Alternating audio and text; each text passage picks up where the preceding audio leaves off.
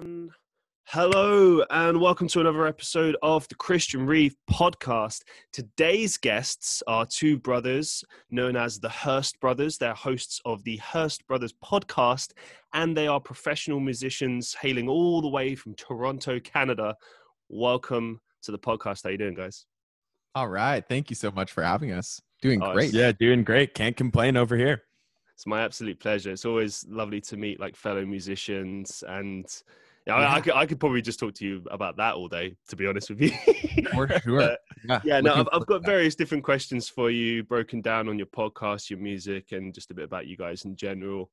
Um, but yeah, I, I guess let's just jump straight into your podcast. Now, I know the reasons why you do your podcast, but I always like to kind of let my guests kind of say it in their own words rather than me just putting words in your mouth. So, uh, talk to us about your podcast and how it all started. For sure. So, uh, originally, I guess the story starts with music and creating music, creating our own music, having a blast doing that. We've been doing it for about a year and a half, releasing singles uh, and learning everything from A to B on how to make your own music. Realized really quickly that it's tough to get people to hear what you're making. Uh, and the promotion side is not something that we're great at, nor are we throwing, you know, massive amounts of yeah, money nor, into it. nor do we have the funds to put Yeah. towards promoting our own music. All- So. all I just a feel you, hobby. I feel you. yeah, yeah, that's exactly. All just a hobby and all on the side. And uh, and we noticed that obviously we're not the only people that are experiencing this problem. So Mm. we thought, oh, let's do something different. What if we did a, a podcast? We've got the gear for it. Um, you know, we've got lots of great stories that we want to share, and at the same time, we can try and expose music from other people who are in a similar position as us. And so that is kind of what conceived the idea of doing the podcast. Uh, we rate and review three independent musicians' songs on each episode and keep track of where they're all at. And, and then hopefully, if they share amongst their friends and we share amongst our friends, uh, it's a win win for everybody. So, and yeah, we're on episode eight now and we're having a lot of fun. yeah, it. yeah, and I think that's one of the best parts of it for for what we're doing is that I'm away at school. We're we're we're apart anyways, and we love music regardless. And I love listening to new music, experiencing new bands. So it's kind of a way for us to chat for an hour, shoot the shit for an hour, listen to some new music, and uh, like it really just works out. We'd be doing it anyways. So we, Yeah. it was kind of one of those. Well, we may as well record it and start a podcast because why not? It can help bands. It can help other people find new music as well.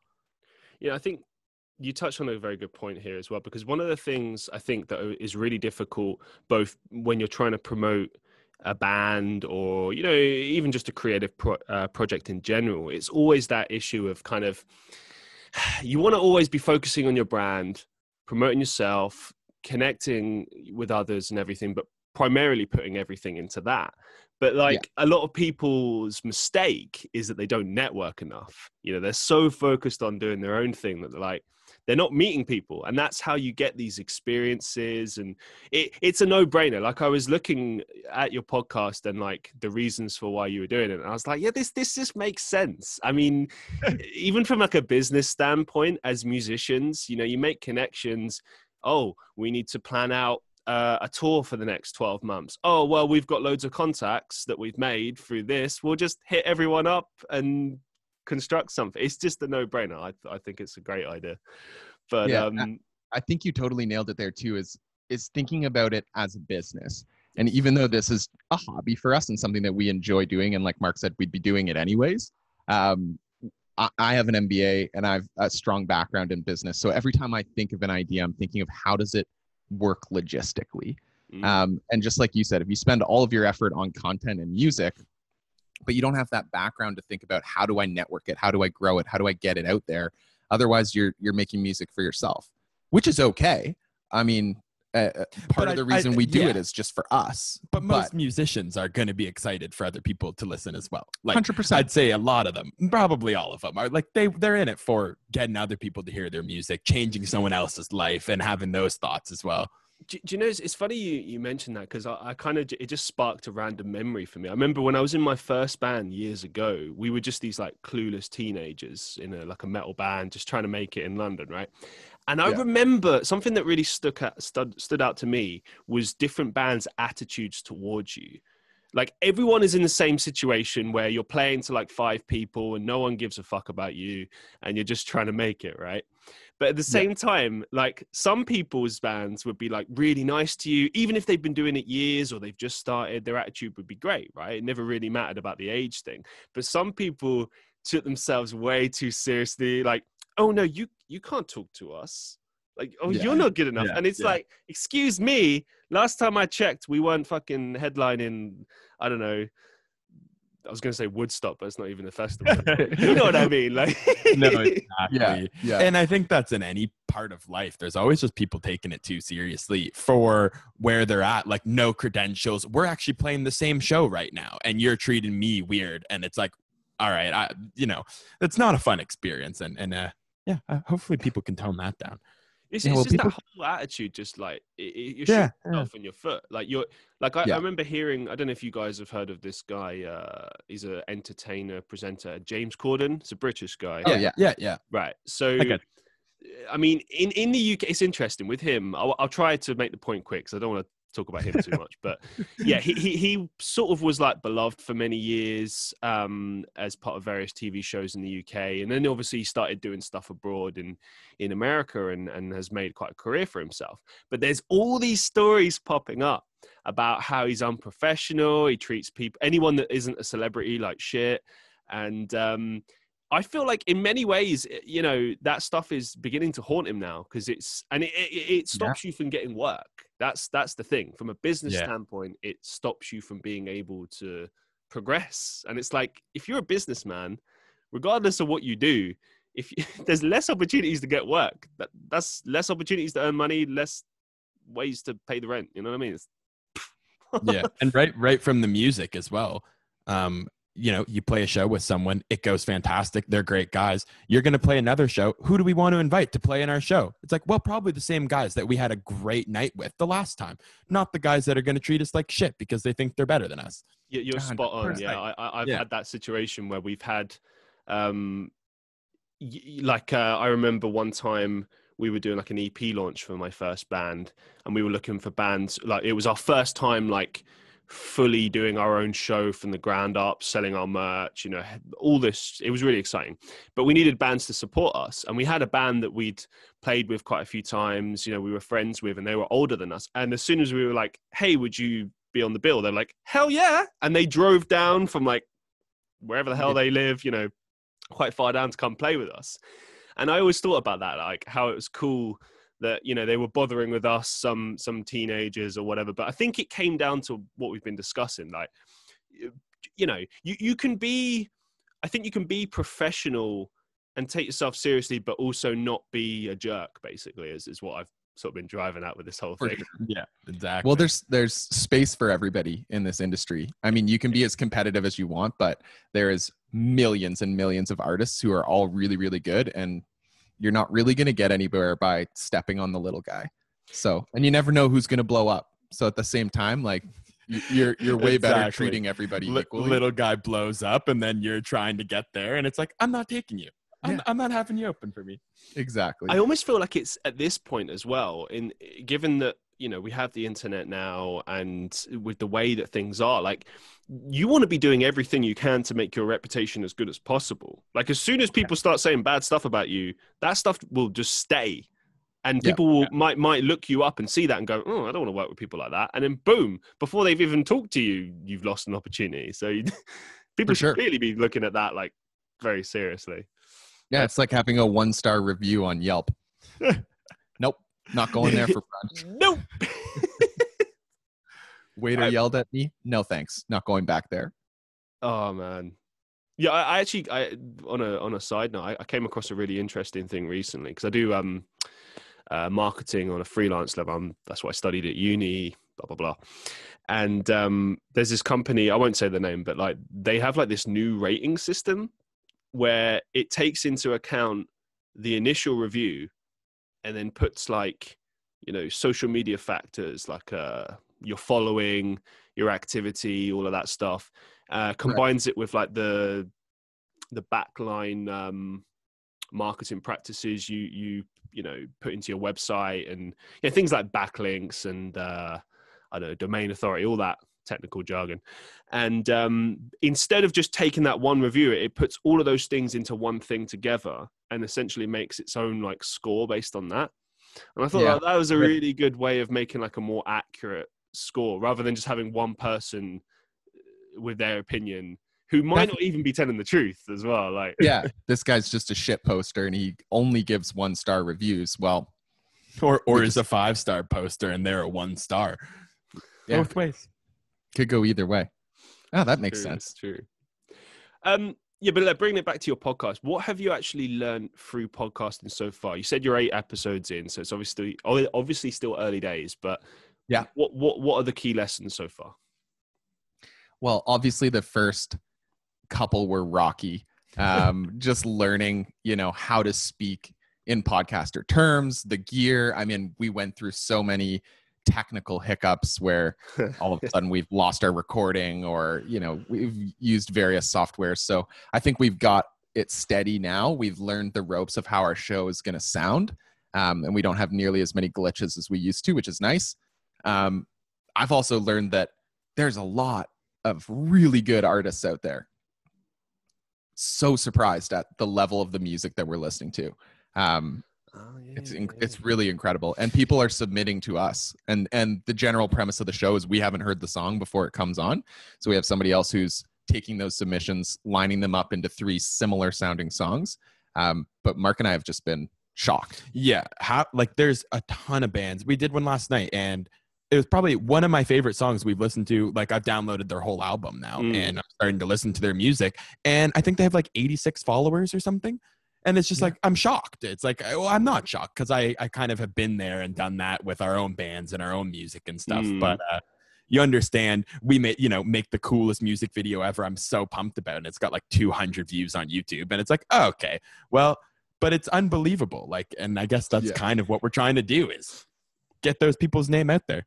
I think I think yeah, I, I know what you mean. Like years ago, before I started studying marketing and all that stuff, like when I was in that band, for example, you know, we would always struggle with the same thing. And I think that the whole business side of things with being in a band and and and just everything that comes with that is its own thing entirely. Like you, you it's like and there are different things that work and different strategies like you know for some people it works just doing a kind of follow on follow kind of standard style of well not necessarily the unfollowing but like reaching out to people and, and building connections that way.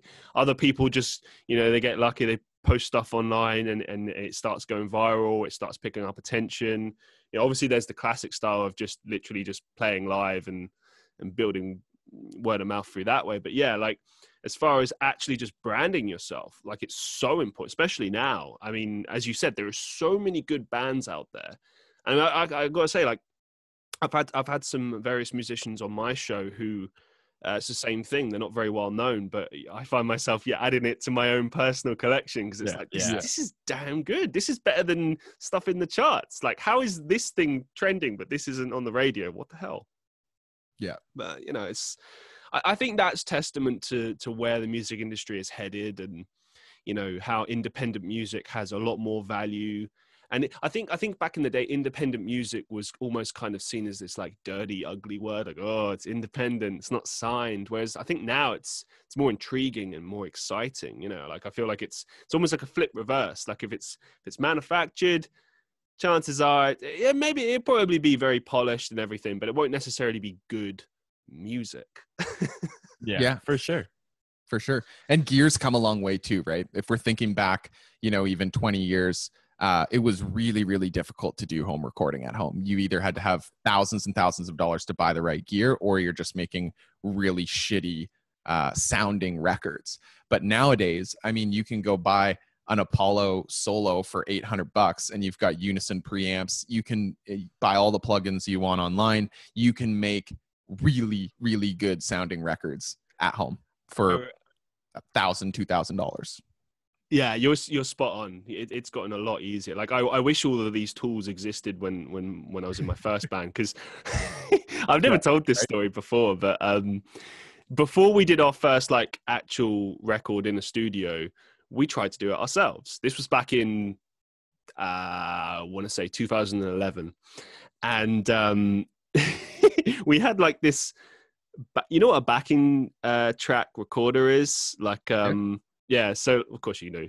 Sorry. Yeah. Uh, it, yeah, for, for anyone that doesn't know at home, it's basically like a little small piece of kit um, where you can record on it, play things back. And It's it's not really supposed to be used for recording actual stuff. It's more as like reference for like when you record a riff or something on drums or whatever. So it's a reference tool. But here we are trying to use it in this small tiny room to record drums, guitar, vocals. And for Yeah. the most part, I mean, it sounded like trash because we knew nothing about production and and you know even little things like timing. We didn't bother using metronomes, all of the stuff that you need to do. Yeah. Um, but as far as the quality was concerned, it wasn't actually as bad as, as it as I thought it would be.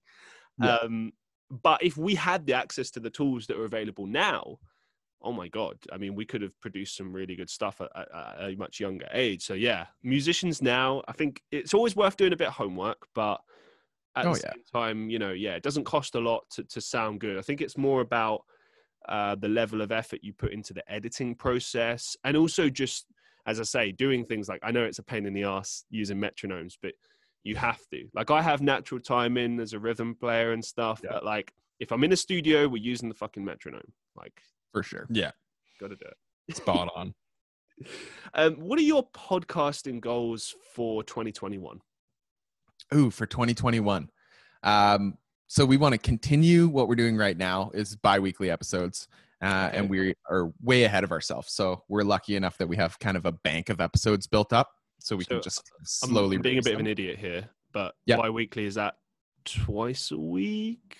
Oh no, every once- other week. Every oh, okay, so every two Right. weeks, yeah. Every other month. Yeah, Yeah, right. okay. got you, Alright. got you, got you. So it's Yeah. basically two two episodes per month. month. Every other Monday is our schedule right now. So we want to continue with that. We want to add um, kind of like special episodes. We're working on something where it's more of a an artist spotlight per se, where we do maybe a 20 minute episode just focusing on one artist and their discography and their story, because we think that'd be neat. And then um, our last goal is to start uh, a YouTube channel. So we've invested in a little bit more gear where we've got uh, better camera, better angles. Right now we're together, but typically we are Mark's in Dublin and I'm here in Ontario. Um, so that makes it a little trickier, but we've got a good amount of content filmed and we're looking to produce some higher quality videos, you know, 10 minute videos to throw on YouTube and see how we do there. And I think along those lines too, I really want to start mixing in like um, music videos as well. Because I think like having like adding YouTube into it brings in a whole nother aspect where you can look at the song, but and the video. Not that we claim to be like you know we're it's all amateur, amateur um, what what are you reviewing and re- reviews of the videos, but just to comment on it from like your average consumer standpoint and Yeah. watch the video and say what did I like about it? What is simple things like that because I I love the music video aspect as well and we've gone back and seen some really cool videos from songs we've reviewed as well. So I think touching on those in the in the YouTube videos as well would be cool. I feel like the, the visual medium, as far as music, is, is is kind of like a lost art in many ways. I mean, it's gone are the days of you know music videos on on MTV. Funny story about MTV actually. I read up they're not actually officially known as music television anymore. Like because I figured that okay, they they've changed their their name to just MTV, right? But like it still stands for that, right? But they actually changed the company name. So the company name is literally just MTV, but it doesn't stand for anything. Right. company that stands for nothing, um, and it's officially labeled as as just for for you know reality TV or all that crap. Right. Um, Multimedia.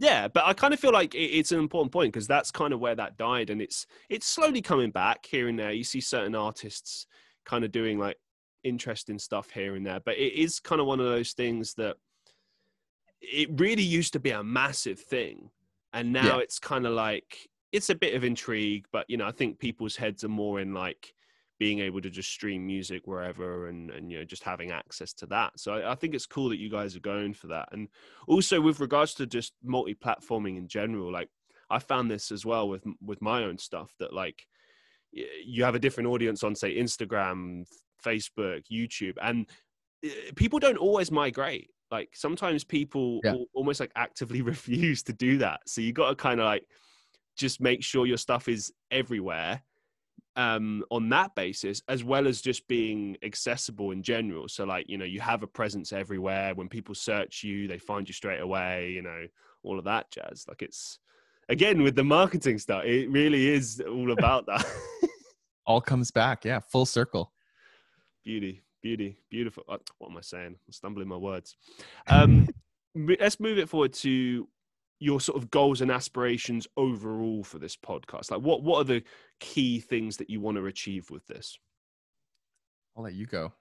Oh boy. Um yeah, I don't know. It's not really something that I've thought about too much at this time because it really is kind of like a, a hobby, right? And it's like we know there's yeah, it's fun for us, but there's potential to, you know, get more involved with it, do put more production into it and like certainly um way down the line lots of people make a living out of it or or a half living and half and half and like to me that wouldn't be an all-time goal it would just be really cool to watch it progress to something where that's an option and i know for like john with his business background certainly has more Mm. um Eh, like of an opportunity to involve that into stuff that you work with but i think that would be like that not not a goal but just something that i would love to see come from it where it's like we could sit down and John could be like, "Hey, I could like work part-time and possibly also put more effort into this and we could watch it grow to like an even bigger extent." Yeah, I agree. I think with anything that we do, even with just the music, with the podcast, with videos, eh, we always want to get better. And that's something that we're driving at, not even just in music, but in life. So, whatever you do, it's just constantly strive to get better at it. So, I think as we try and grow the channel and become better and better and better and provide better content, uh, content, a better experience for listeners, um, yeah, it'd be really neat one day to be able to say, wow, we can do kind of our thing um, and maybe not be so worried about our careers. And even if it, you decide to focus on the careers, it's like just to have that thought and be like, Yeah. "You know what? That was cool. Like this is on the background and it's something that we love doing people like doing um we're helping you know kind of in independent musicians and i think that that's just like i think i was saying last night my number one goal right now would be to have like a repeat musician someone submit a song we do a podcast on it review it and then three months later that same person go hey here's my new song i would love for you to review it a second time because then i feel Yeah. like that's like instant confirmation that somebody likes what we're doing like one band Yeah. was like i think you guys are doing a good job please keep reviewing my music yeah. Oh, cool, awesome, yeah. but we'll see about that no, I think I think it's always interesting. Um, you know, I mean, reviewers. The, the, the only review I can think of on YouTube is is that guy. Uh, what's his name? The the the most famous one. Um, Malcolm or or something like it's, that. it's like like his Marco? uh, his his The podcast. No, no, no, no, no. He's he's he's um. Oh, I'm gonna kill myself for not remembering this. um, it's like the needle drop or something is his official YouTube review thing. God, oh, it's gonna drive me nuts. No, I can't. Well, everyone will know at home he's bald. He wears glasses. He goes in on everyone, and everyone knows him. Um, God, I can't really believe I don't remember that. Anyway, to us after. I'll have to check it out. I said send it to us after when you figure it out. Oh, it's, it's gonna drive me nuts that I didn't remember that. but um, the point is, like, he he he's he has very you know he's very honest with his musical opinion. Obviously, he is a musician himself as well, and he's clearly got like, quite a lot of knowledge in that field. But like, people do take his opinion very seriously, and he it kind of it divides people. You know, people kind of go crazy in the comments, like, "Oh, he's full of crap." Like, you know, you can't believe what he says. Like, it's not true. And other people are like, "No, he's totally right." Like, this album's Yeah. excellent or bad or whatever. And the point being that I feel that like these reviews are equally as important as um just you know your own personal opinion like before you go in because it can like kind of shape your idea of like whether or not you want to kind of check this thing out or not. Like for example that guy um reviewed a green day album i think the father of all record and he basically said that it was just terrible and it was just done as a kind of fu to their record company because they wanted to get out of their contract right? Which is a terrible reason to ever create music. Like you should never do that. Um, but when you listen to the record like I, I sat down and I was like, Do you know what? I'm going to try and give it a chance. I'll keep in mind what he said, but I'm going to just give it a, a quick chance. And I listened to like three songs and I just couldn't take it anymore. It was so bad. And uh, yeah, he was right. He was so right. And um, I feel like that that those kind of reviews are, are, are very necessary because you know most of the critics out there, music critics, you know, it's just official companies. It's like Yeah. You know, and that's that's great and everything, but I don't know that you can always trust them. Like if we're looking at like movies, for example, I've seen so many films where like the critics pan it, and then I go see it and it's an excellent movie, and I'm like Yeah, yeah, for sure. like what Yeah. what is that based on and it's it is just opinion but it's like Yeah. a very specific opinion according to like uh, i guess like an industry expectation maybe but i feel like with Sure. people like yourselves like who are doing you know just genuine honest reviews with you know um a musician's kind of opinion which is different from a casual uh, listening fan. It's like a different opinion. Like, i'm sure you guys can appreciate this. Like when you become a musician you just never see music the same way ever again. You know like Totally. every time you go to a show you know it's like waiting to to go on a football field where it like fully dressed in gear but like you can't go and play and you you know and like if you see a like a I don't know, you hear a musician that's like slightly flat and you're like, oh my God, come on, man. Just, just come on, go up, come on.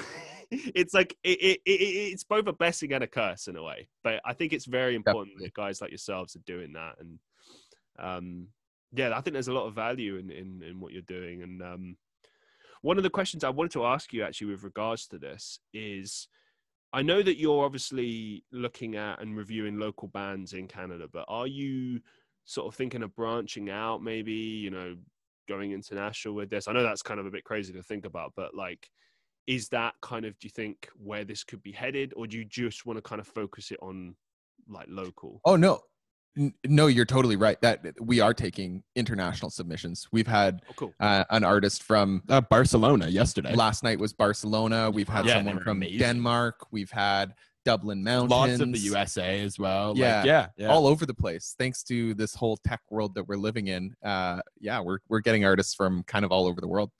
Fantastic, fantastic. That's I mean that's really important as well. I think having that international showcase because that's another thing as well. I I again this is this is what happens when musicians are in the same room.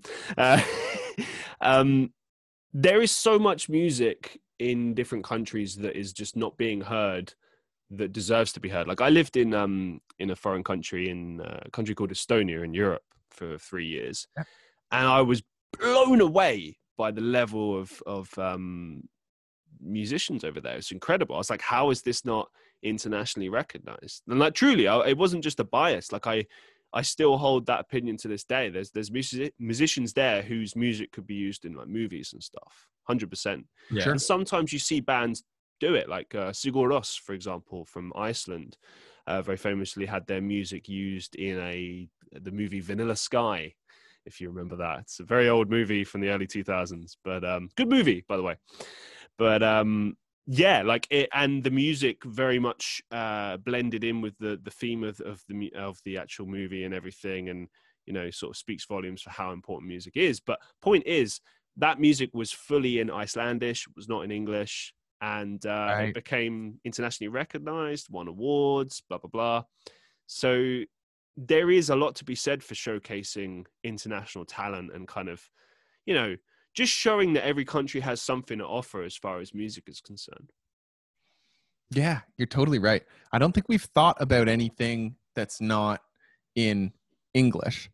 Um, it'd be hard hard for us to review because one of the categories we review is you know the lyrics and the right, vocals. right, yeah, yeah. And the yeah. vocals may sound beautiful, but we have no idea what they're saying. Uh, it might be a lower score on that front, but it would be pretty neat to showcase something like that. Yeah i think well i don't even know if we've had any submissions like we said we don't we don't review them ourselves but i would not be against it you just take out No. the lyrics section and, and comment on the vocals strictly but I, I love that stuff i love international music i think it's really cool Let's Okay. um let's probe. I want to probe your um the format of your show a little bit. So you said that you don't do it personally. So like, what what's the format of these reviews? How does it work? What's your process? Oh, you're gonna love this. So, uh, you, so the show you're gonna expect the first 15 to 20 minutes is Mark and I sharing stories, talking about funny stuff that we've like just a random variety of topics, uh, and that kind of loosens us up and gets us in a good mood. Um, and then from there it goes song one, two, three. So we basically listen to the song. We stop it numerous times throughout the song. So we might just stop it at a really cool part. Usually we'll do a first thoughts. So after the maybe the first verse, we'll stop it and we'll say, "What are you thinking? What are you feeling in the first couple 30 seconds of the song?"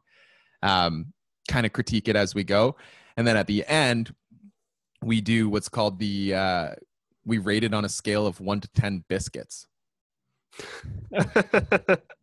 So we do sound quality, we do lyrics and vocals, and then we do just a general coolness and vibe. Like, how cool is the song? Would you download it? And then out of those three categories, both of us are giving one to 10 biscuits. Um, those all get tossed into a simulator, kind of pops out an overall average between the two or three of us that are on the show. Uh, and that's your overall rank. And then that goes on our website, and we keep a leaderboard with everyone that we've uh, we've reviewed at how many biscuits they received on the show.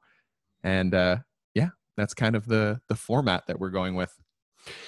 And is your podcast uh, audio only, or is it video too? Like, what's what's the setup? Right now, it's right now it's audio only on you know Apple and Spotify, uh, and I think it's on a bunch of other smaller like Anchor and stuff like that. Um, but we have video for all of it. We just haven't done any long form video production yet. Um, Mm. so we're expecting in the new year to be able to hopefully put full episodes up on YouTube with the video. Um, I don't know if we'll go back and do the old ones because it was the form. Like I said, there was a lot of hiccups. The format we were doing, we're recording it through a different software, and then we were recording the video on Zoom, but there was no audio there. So you're trying to line it up based on lips. Um, so really difficult to produce videos like that.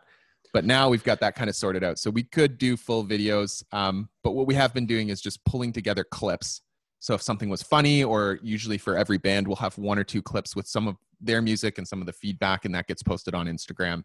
Um, we've been getting some good feedback there, just based on the content that we've been throwing up.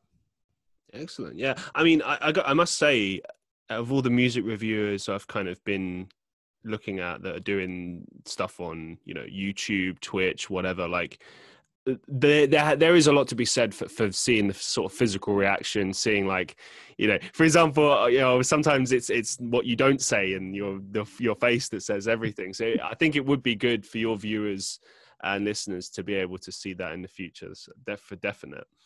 And, It's on the um, did you think you'll ever do um yeah live live versions or like a, a twitch show or something like that?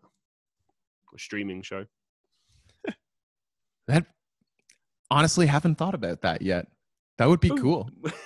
Yeah, be wow. against it. Maybe like like season one finale live stream, Yeah. something like that. It'd be something to think about for Yeah. sure. Well, I'll have to dive into that rabbit hole later. Start learning more about that. I have no experience with Twitch or live streams. Technically, no idea how it works, other than maybe just using a webcam like this. Um, It I'm can be. sure It can. It literally can be. I mean, it's it's pretty straightforward to set up. Like a, you know, having like one screen is is you guys, and another screen is is like seeing the song or the video or whatever the case may be. But I think as you guys grow and everything, and and you grow an audience, like obviously you can grow an audience through that, but like. It will it will get to a point where people will want to know like what do you guys think about you know this record or, or whatever Yeah. and I think that um it's an, it's just an important element and plus uh, yeah it's fun you know when i when i started twitch streaming i really didn't know what to expect but um i think the interactivity is is like a, a kind of a, an added bonus and just Yeah. makes the, the experience a lot right. more fun do you know what i mean because you can kind of like eh, react to what people are saying and and see like you know is it good is it bad what do people think is there anything that we haven't considered you know it's a way of learning from people yes only That's a good idea. bonuses yeah, for sure. Like live feedback and being able to like adapt to that instantly. Yeah, we'll have I to like check it. that out. Who are your Thanks for the tip. sources of uh, oh yeah no wor- no worries no worries my pleasure um who are your sources of inspiration for podcasting Oh, Oh boy. we ask the Uh, deep questions on this show. Yeah. Oh boy. You're gonna catch us off guard. I'm very so. I used to listen to a lot of podcasts um, when I was commuting a lot. yeah Obviously, you know, I've been working for from home for the last nine months or ten months, so I found that I've been listening to a lot less podcasts, but I listen to the typical, you know, Joe Rogan Experience, Yeah. some Radiolab stuff, Bill Burr. Um, kind of, I like the comedy side of it, and that's what got me into podcasting in the first place. Um, now I've started, and, and I'm more excited for when I'll start commuting or traveling again because I'll listen to a lot more. But now I've started reaching out and looking into many different smaller podcasts. Um, like we've got a friend that had us on his once. We'll, you know, I'll, I'll put yours on my list too. And there's all sorts of just different smaller podcasts that I'd love to dive into once I have time. It's something I think about a lot because uh, you know I've reached like 50 episodes now on my podcast, and I wonder like, who are the people that listen to this? Does anyone listen? Like, I know there's people listening. The the numbers are slowly increasing. Obviously, Yeah. I know I know people that I know that listen to it and, and tell me that they do. But there's a lot of people, you know, random strangers that I don't know, and they're regularly listening. And I'm I'm thinking about that because I'm obviously the world is kind of screwed from COVID right now, and many people are at Yeah. home or out of work. So that does affect that. But I feel like when things start to return to normal, you're going to see a, a massive boost in podcasting. And I think another thing as well with podcasting is that a lot of people kind of quit early. You know, I see everyone and their mums setting up podcasts these days, and I'm like, okay, come back to me when you know you've reached like your first thirty, and then we'll talk. Because Yeah. it's you know, it, it's one like for example, I have a friend. Uh, shout out to Buckmeister Carl, um, who set up a podcast, and he's he's always been he's a good friend of mine online and he's always sharing my stuff and whatnot and, li- and listening to it. And i said to him and like just jokingly i was like once you start your podcast you will not have time to listen to my stuff. I guarantee it. And then when we finally got a chance to chat when he sort of took a break from his podcast he said that exact thing. He was like yeah i just i never have time. And it's like you, you don't realize like how much goes into podcasting and, and behind the scenes like you think like oh it must be easy. You just sit down talk for an hour or two and then you're done. But no. Like Yeah. for example this this is all the notes i have just for this podcast where i had to sit down and think like what's logical? What would be interesting? How does it flow? You know there's there's things that you can't anticipate. Like if your guest for example starts talking about something that's the head of your schedule you can't just be like oh hey can you can you just like Yeah. yeah. talking and we'll get to that later. Like you got to go with the flow. For sure for sure. I think that it helps that we're uh, similar to us. You are uh, like an unscripted in a sense podcast.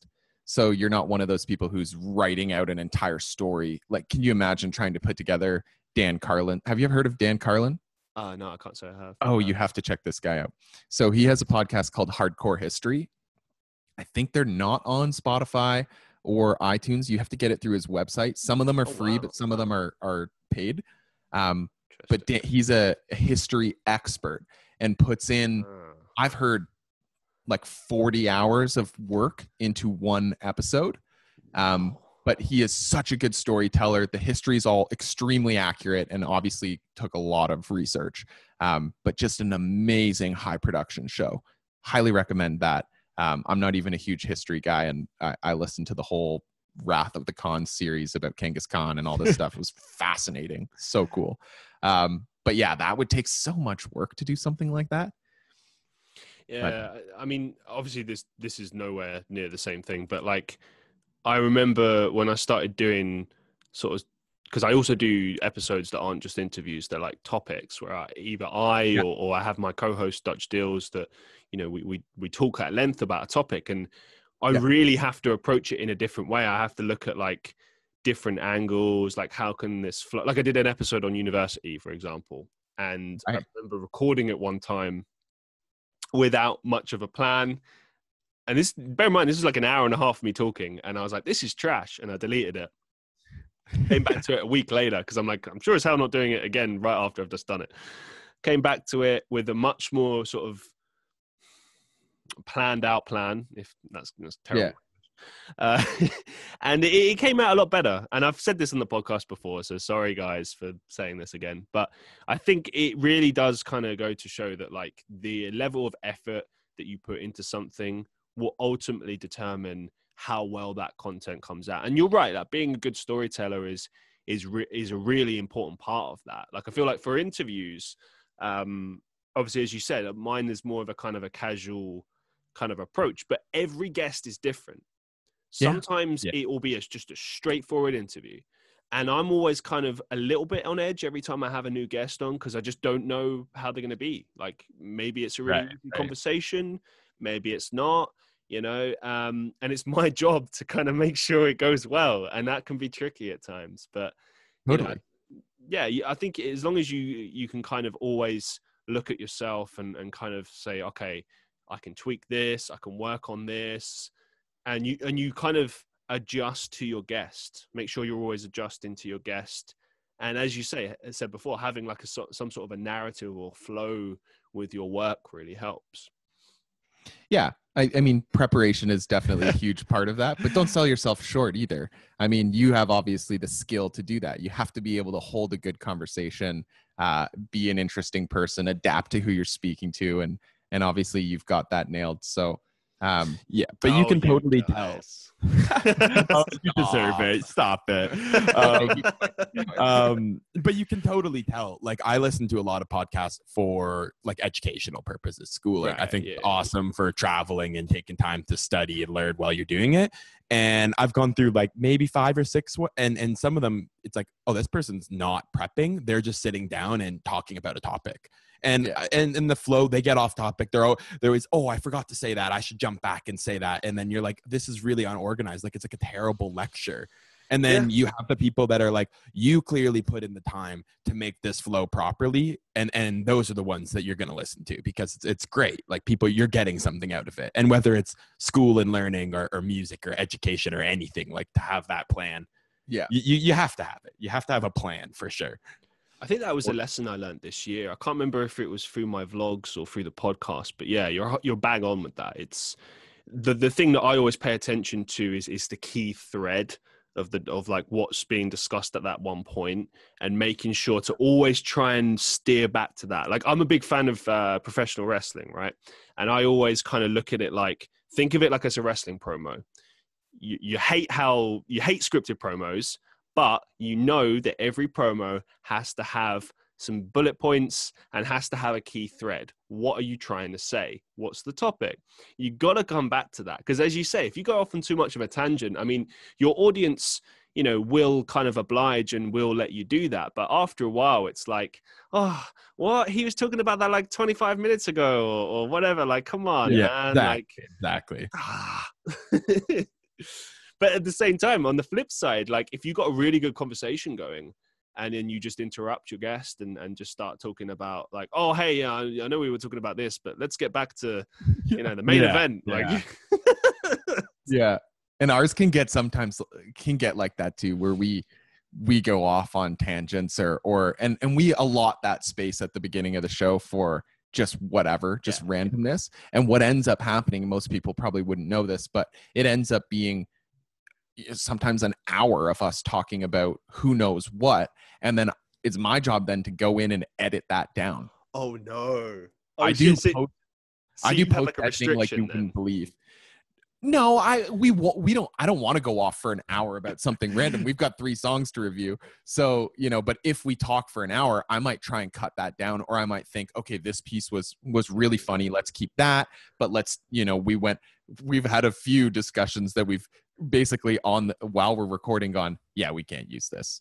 yeah, totally yeah, inappropriate. Like, and I think what when we can't were use when we were first starting, we were kind of predicting shows to be between like 40 to 50 minutes and the first one Yeah. like an hour and a half long and it was like okay so we're going to be able to talk for way longer than we thought 100% we're on tangents and then it's like yeah okay none of this is usable like someone's going to judge us for this and in, in not a good way so we take that out Yeah, not that we're saying anything too bad, but you know, Yeah. I think that when you're putting something out there for social media and you know, you have careers and and you have to certainly be conscious of of what you're saying. And that's something that's important to us, like to not offend anyone and Yeah, and yeah, yeah. And it's hard when you get on tangents and you're making jokes and and you're not being inappropriate per se, but it's like we want to make sure that everyone's happy with the content.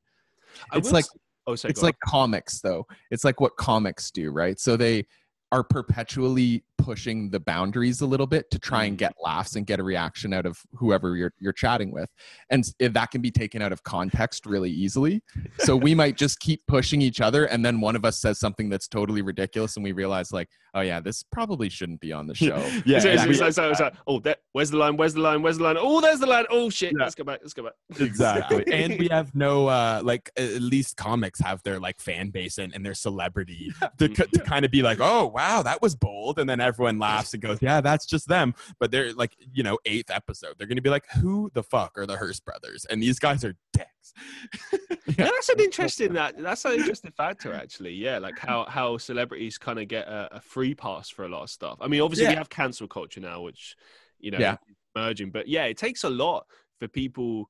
Yeah, it's it's interesting how certain people get forgiven, but then other people don't. Like I've always found that dynamic weird. You know, it's like Yeah, totally. What? And like comedians and, and and not yeah not supporting at all but like a comedian can make a totally racist joke and everyone laughs and it's like oh okay that's funny. And then it's like but like a podcaster making a racist joke it's like well that's not acceptable. On this topic actually just because it's topical uh, the, the the scottish comedian uh, frankie boyle recently sort of had like a pop at ricky gervais uh, over going too far with jokes which i just thought in general was hilarious because if you know Yeah. anything about frankie boyle you know what his humor is like right? And i was so happy with twitter because a lot of the time when i look at twitter comments it's like oh you, you never really know like what the public opinion is. But everyone was like hang about. You were making jokes you know, like 10 years ago on this sort of stuff. Like, you can't say that to him. Like, come on. What, that's audacious at best. Come on. Like, yeah yeah yeah and that's what comedy's all about it's not there's no truth to what you're saying it's just you're just be. trying to make the other person laugh yeah there shouldn't be when there is it's a different story but yeah a lot I of the not. times we're just trying to get each other going and sometimes it goes to ridiculous places but it's usually not inappropriate it's just like i don't think people want to hear that yeah yeah exactly I will say that one of the things you said, like about obviously like sort of sticking to like a time limit, like, oh, maybe it's going to be 45 minutes or whatever. Like, it's taken me a while to figure out kind of how long. And I don't truthfully have a limit. I just look at like, Yeah. how long my guest has um, and how the conversation is going. And, you know, my podcasts have ranged anything from 30 minutes up to three hours in some cases. But um, I will say that, you know, like I've experienced this through going on other people's shows that it really sucks sometimes when someone has a very sh- like strict schedule like okay it's only half an hour. Like i was on someone's podcast the other day and we were having a really good time. I was really enjoying the conversation. And then it was like half an hour and he's like okay we're gonna call a wrap and i'm like really? I feel like we just got started. Like what what? Yeah. but everyone's that- different aren't they you know? And that goes i feel like with that restraint too you're gonna get to the point where you're on a good talk and then you have to quickly like rein in and be like okay so i have to ask you this question because i don't want to go over my 30 limit minute. Yeah or uh, my yeah. my, my 30 minute limit exactly. I feel like it's better to just let it let it happen and then figure out what to do with it afterwards. Do you know what I mean? Like, which like circles back to what we what you were bringing up earlier but it's not just that easy. You don't just record a conversation and throw it out there. Um, you, you spend hours in post editing uh, and then you know even thinking about what i was saying that we want to do next with adding video to it well it's okay so if i take an uh, hour and 30 minute long recording and then cut out bits and pieces along the way and turn it down to night or whatever turn it down to an hour now i've got to cut the video too to match um, that's tough to do. Yeah. I, I don't. Maybe there's a really easy way to do it where you can edit the video and the audio all in one take, but I've not yet figured that out. So that would take me hours to get that done. Yeah, I mean, I hate editing personally. It's the bane of my life. And like, I- I've said in, like I said on a stream that I did the other day, like some one of my uh, friends online was going, "Oh, you know, you should get into editing or help your viewing." And I'm like, "Look, when I have the money, I'll pay someone to be my editor. I'm not doing that shit." So yeah Yeah. I'll do it. I'll do it for the podcast because I have to. It's easy to cut up clips and that. But like, yeah, like Yeah, as you say, yeah. like getting creative with stuff, and the more time you put Yeah. into it, it's just, it can, yeah, it's it's it's its own. It's it's it's a whole kind of um. I don't want to say industry, but like it kind of is in a way, It is. like just editing in general. Yeah. There's a team of people that work behind anything we watch on TV, Right. anything yeah. we see on you know the big channels on YouTube.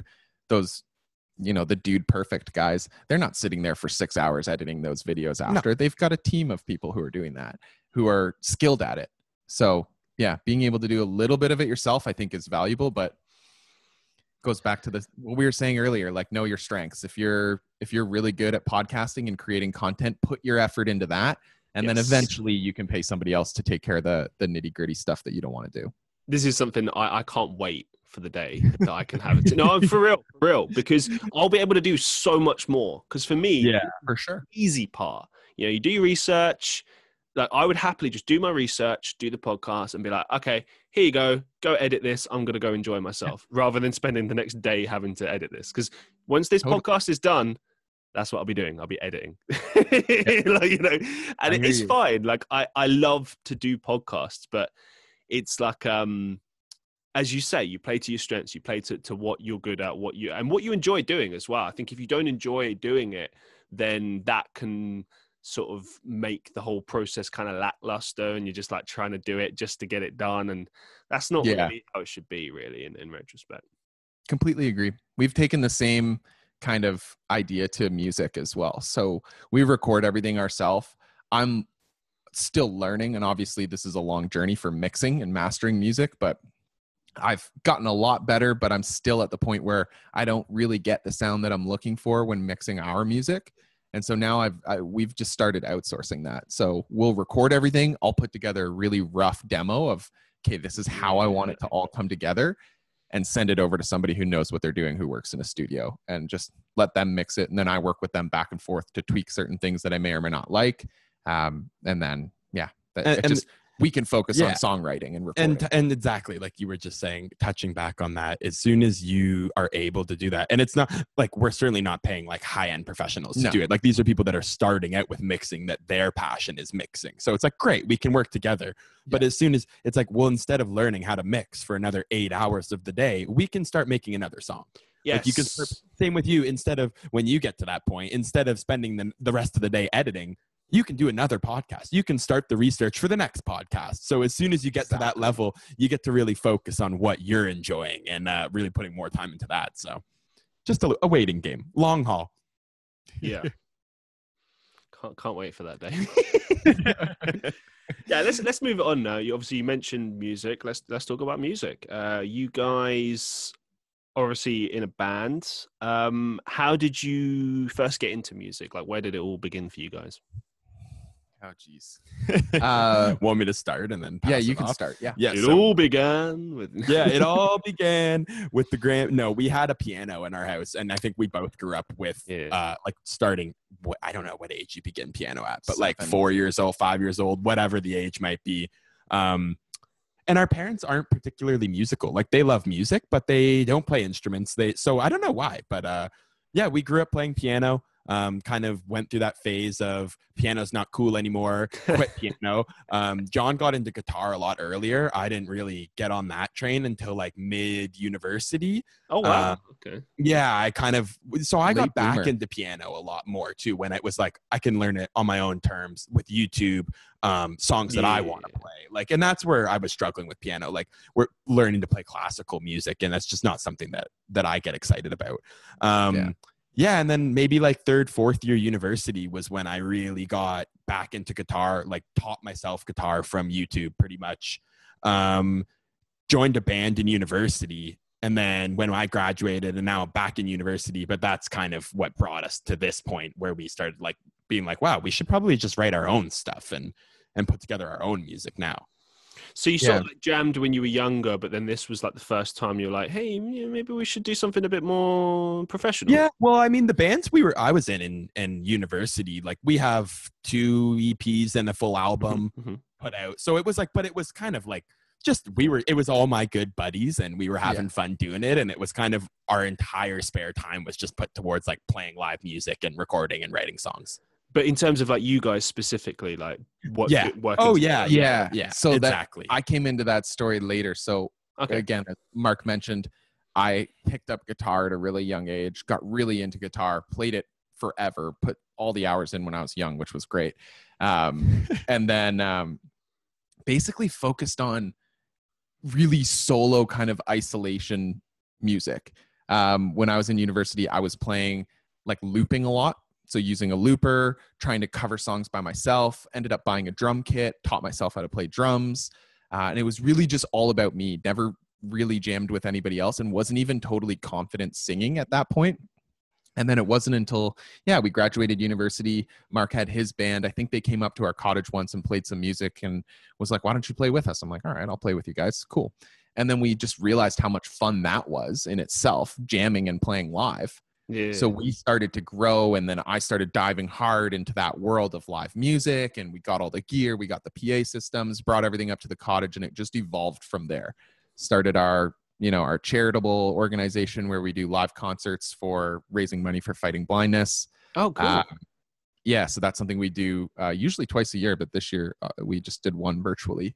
So we have all our friends over, play a huge cover show, raise a bunch of money, send it off to a great charity to support vision research, and then yeah, it basically a year ago we decided we should probably just write our own music, and then I dove down that rabbit hole head first, uh, jumped into you know bought Logic, started buying all the gear that I needed, and learning how to mix, and yeah, we're a year into it basically writing our own music. Yeah, Uh, pretty.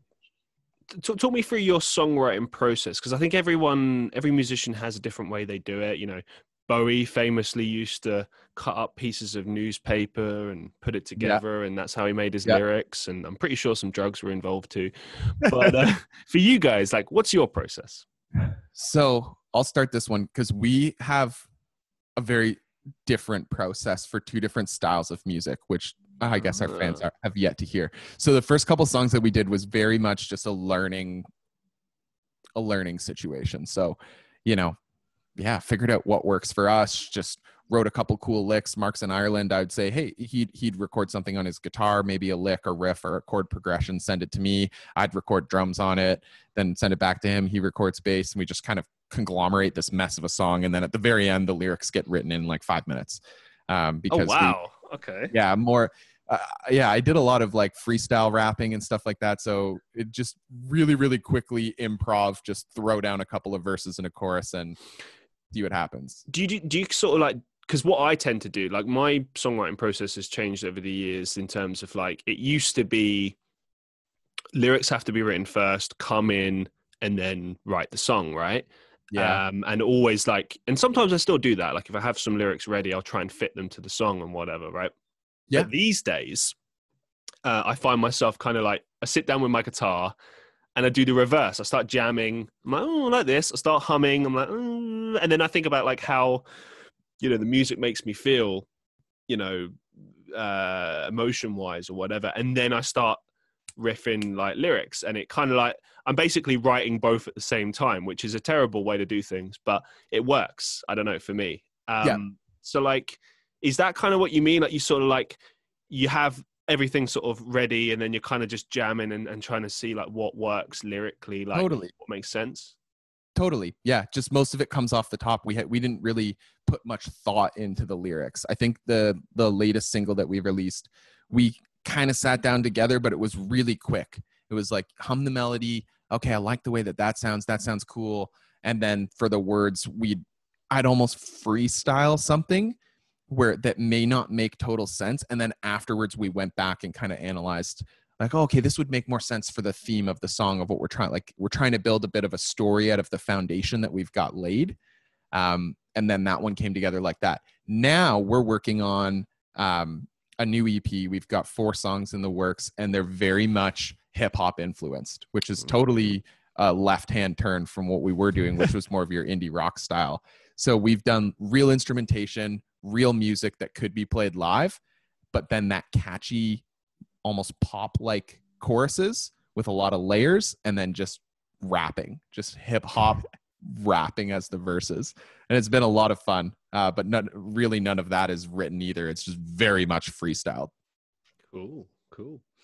Um how does being related being siblings affects you know your well your songwriting you know gigging together being obviously as you mentioned you know you've been in different projects as well outside of, this but like you know, often we hear about famous sibling rivalries, like Oasis, for instance, in the UK, you know, famously the, Yeah. the Gallagher brothers are at each other's throats. And it, it, some people would argue that creates very good music as a result and also creates, you know, problems as well. Like you guys seem like you're very close and like there's not really any issues ever. But like, do you ever kind of find uh, contrasts or things there that don't exist, you know, outside of, of, you know, working together or anything like that?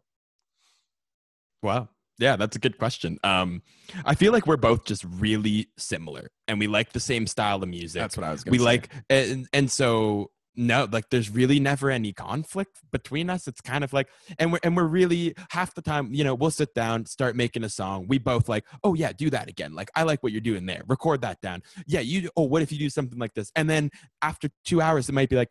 All right, let's put that aside and just start with something new because we both just weren't really feeling it, right? Like yeah. it's Oh, just so we always just i don't know i think it's just we're excited about everything we're doing and yeah i've never there's never like you know and and if, if it's something i really want to try like i think this bass line's really cool let's try and mix it in somewhere then it's like all right let's see what we can do. Like we, there's sure. never like nah yeah I, and we had that one track even that we recorded improv like we we have hundreds of songs that we've recorded and then stopped and not gone anywhere with and maybe we'll touch back on those another day or whatever but we had that one that you weren't a huge fan of you kind of forgot about it and then i took it one day as an inspiration and then put a ton of work into it and built it built it built it built it built it up and then showed it back to you and you're like i don't even remember doing this this is amazing yeah, yeah. so, you know, and then the same thing might happen otherwise, where Mark will be in Dublin and he'll put together a whole song from something that we did or from just an idea he had, and he'll send it to me, and I'll be like, wow, that's amazing. Let's go with that. So we just really are super open minded and we use each other's contributions and and we both can do it on our own too. So if we wanted to, I can write a song, he can write a song, I might like it, I might add to it, or we might decide as a team, yeah, let's scrap this project. yeah we'll look back in a few years How do you communicate to each other? Like, if one of you really sort of likes the song and one of you hates it or isn't feeling it, obviously, as you said, you guys got a really good relationship by the sound of things. And, you know, you, you, as you said, you're open minded. So I'm guessing, obviously, the communication is very laid back and, and chilled and quite Yeah. easy, right? But, like, obviously, it's never nice having to be constructive. Um, you can obviously put it in a nice way. That's always something you can do that I think a lot of people forget about. But Yeah. um, how do you kind of voice that? How do you say, "Hey, I'm not really feeling this," or you know, "I hate this"? Like, how do you voice that to each other? I think exactly how you just said it. Yeah. It's like so simple. Like we're not we're we're we're not going to get offended by what someone says. No. So like we were doing something yesterday. John put in this little like horn section. I'm like, eh, I wasn't feeling it. Didn't say much. Maybe it'll add when we add some other stuff. 20 minutes later, it was like, John, I'm not feeling that horn section. I Yeah. think I think we got to pull it or change it, do something, and then it's just like, yeah, you know what, you're right. And at Yeah. the end of the day, like I don't think we want to release any music where one of us isn't happy about it. So sure. like if I if I Agreed. put in a riff and John's like, I don't know how I feel about that, I'm not going to be like, oh come on, I really. It's like, ah, maybe I'll use it in another project. Maybe I'll use it somewhere else. But if you don't like it and we're not feeling the song together, then we're not going to release the song. It's such a refreshing attitude to have. I must say, this brings back a lot of memories for me. I mean, I think when when I first started being in a band, I was a bit of a hard case. I was like the leader, so I was really like getting on everyone's case about things. And I, I definitely know that I could have voiced things better. But one thing I was proud of is that I always allowed everyone to just give it a try, even if I didn't feel what they were doing. I was like, well, we should just try this idea and see how it Yeah. sounds with what we're doing and stuff. But um, yeah, like the way you voice things, like what you just said there is the perfect way to voice that. You say, hey, well, maybe we won't use it for this project. Maybe we'll use it for something else. And like just how you communicate these things. Because I think a lot of the time people forget how personal music is. And like, because it's essentially like an expression of the soul, isn't it? In a way, it's It kind of like a yeah. creative kind of expression of yourself. So if someone goes, that's shit. It's like there's almost like they're saying you're shit, and even though you know that's not Oh. what they mean, it's how it feels. Yeah. I think it's like un, unwritten, kind of what Mark was saying. It's like an unwritten code between us that neither of us wants to put anything out that the other person's not stoked on. Yes. So if he doesn't totally love the song, even if it, maybe I've put 20 hours into mixing and recording this track and I send it to him and he's like, yeah, I, I don't really like that, then I wouldn't put it out. We Yeah, would I just it- it's got to okay. be band majority, isn't it? You got to have like sure. three, if three out of four love it and one guy hates it, you take the majority. But if it's Yeah. like, And we only have- split, it's like, There's Yeah, only we, we two only us. have two, so it's like oh, hey. easy. Well, We well I mean, like we have we our, our drummer that plays with us, but we he just plays with us, so we write the music, and it's like, Yeah. so it's like, hey, if if we both don't like it, then it's not going out. We change something, right? Fair enough. Fair enough.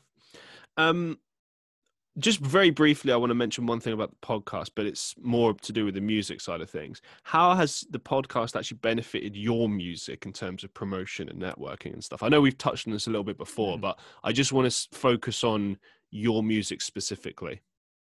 Yeah, great question. I mean, it's really early. It's too early to tell. Um, and right now, I've not even been watching if if our music is growing because we're so focused on what's next and what's upcoming. Um, and so maybe we'll start to see a kick in the way that we promote our new EP. I think we're still probably at least four or five months out. So we've we've got a long road ahead of us before we start releasing that. Um, but I think just having it all interconnected makes sense from a future standpoint. So, you know, if you like the podcast, you like us, you kind of like our personalities, you go over to our website where we have all the podcast info, but our own music's also there as well. So you're going to learn a little bit more about the band. And maybe when you go on our YouTube channel and you watch our videos, there's also a separate playlist that's got our own music videos.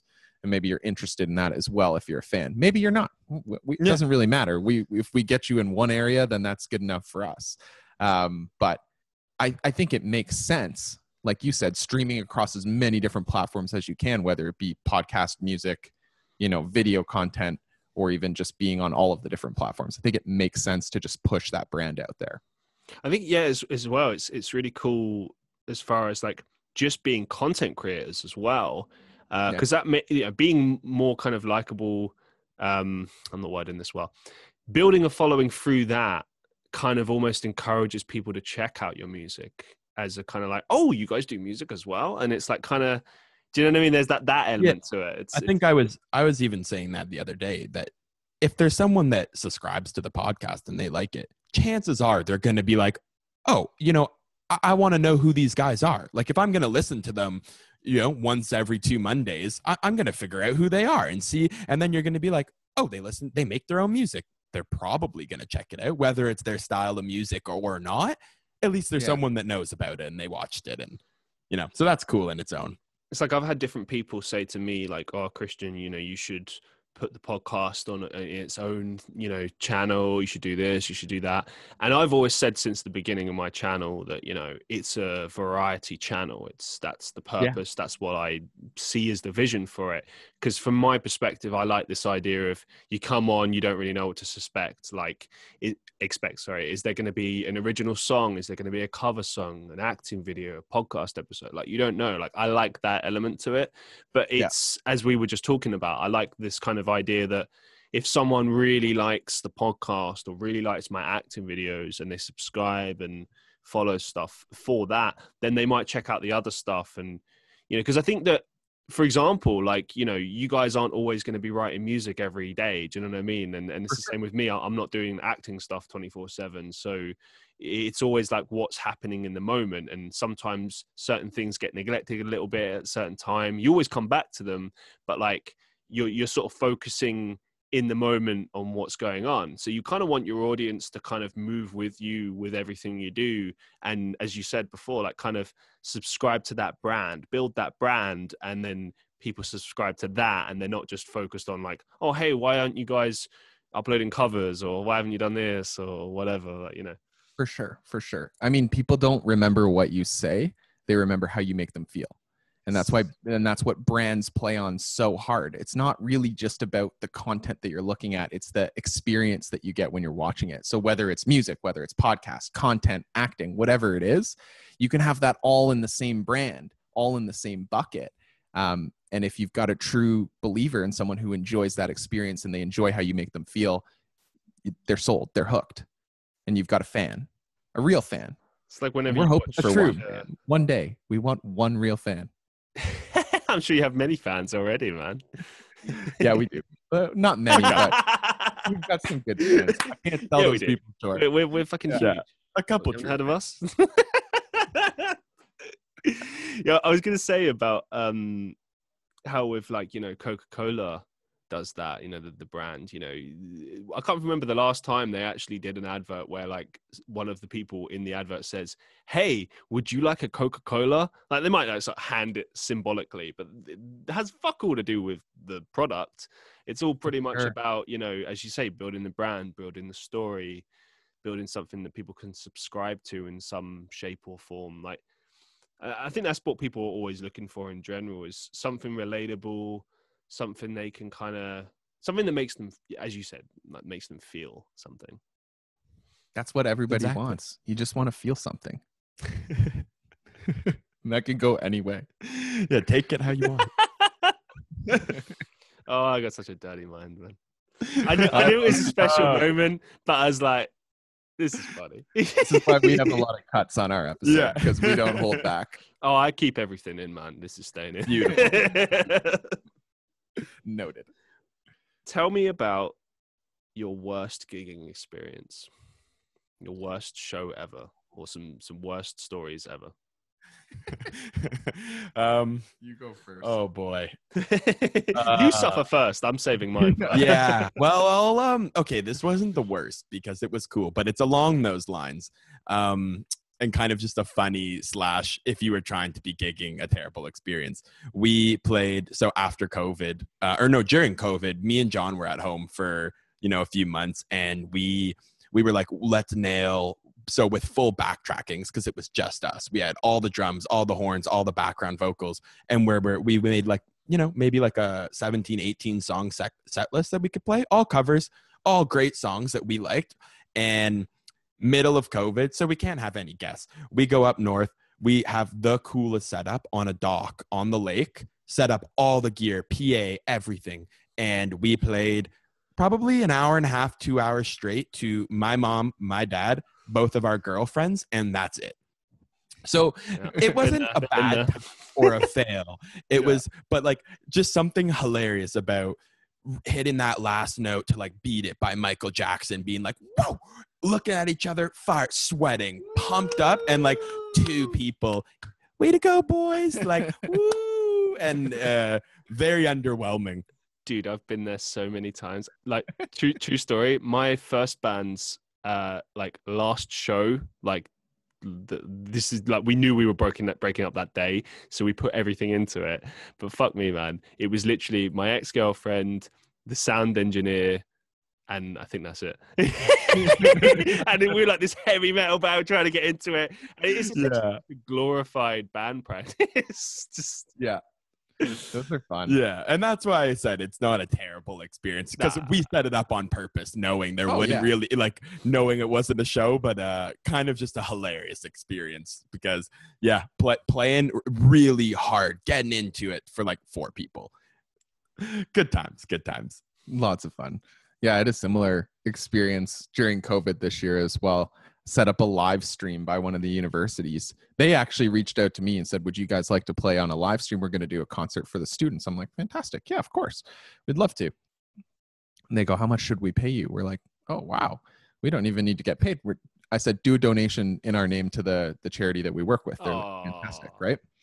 So we, s- I, I- Mark couldn't make it because he was in Dublin that night, and I was like, "I'll play." And it was late at night, so you would have had to Yeah, wake up like at three a.m. 2 a.m. or 3 a.m. to play. So I'm, I'll play for you guys, no problem.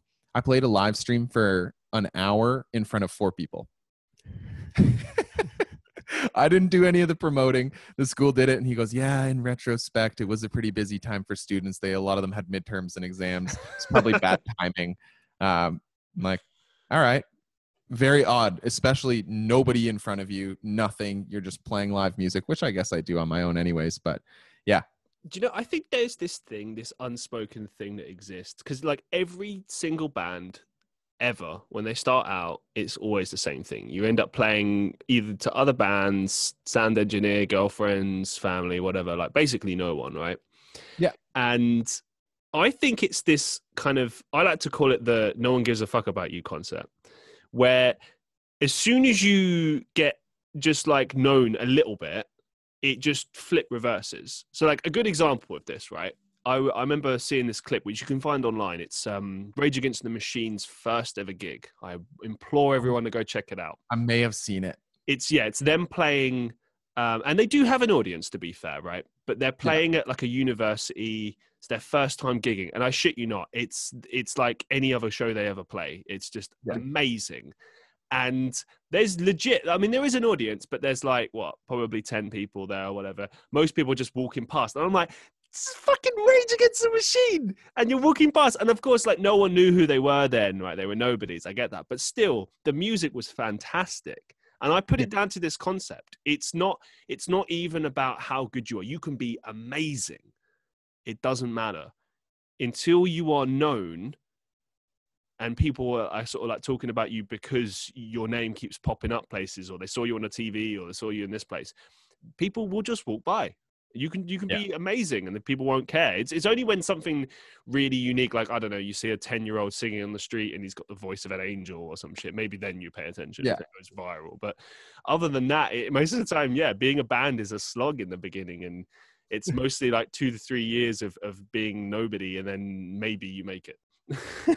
for sure.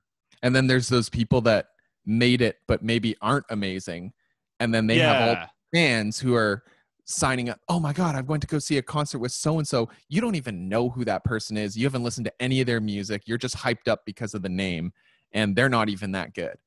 That happens too. That's the word. Oh, do you know? I remember seeing. Um, are you familiar with the metal band uh, DragonForce? I know from my one of my buddies is from like I've just heard it. outside London, UK as well. Uh, like Okay, so- Adam, and he's a big fan. Yeah, Yeah. Okay, Well, not a um, huge. I don't know, but he's he's definitely showed me some of their stuff. Okay, sorry to Adam. I'm going to shit on DragonForce now. Oh, that's okay. Uh, so basically, back in he the made day, on them.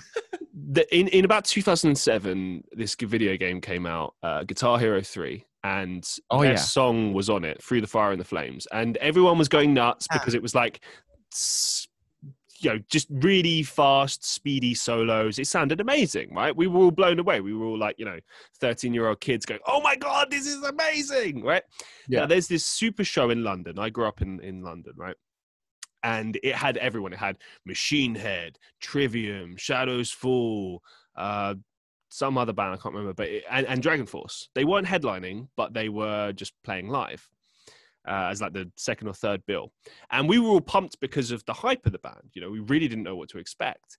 They come on stage. Now, okay, I'm going to be fair. Herman Li was uh, exceptional. The rest of the Yeah. band, utter trash. I don't understand what was going on there. Maybe they were having a bad day. I don't know. But they were awful. And the crowd booed them, which is the first time I've ever seen that at a show ever. Because normally you just give a band the benefit of the doubt. But if it's a big band and you paid money to be there, I Yeah. kind of get why people get angry, right?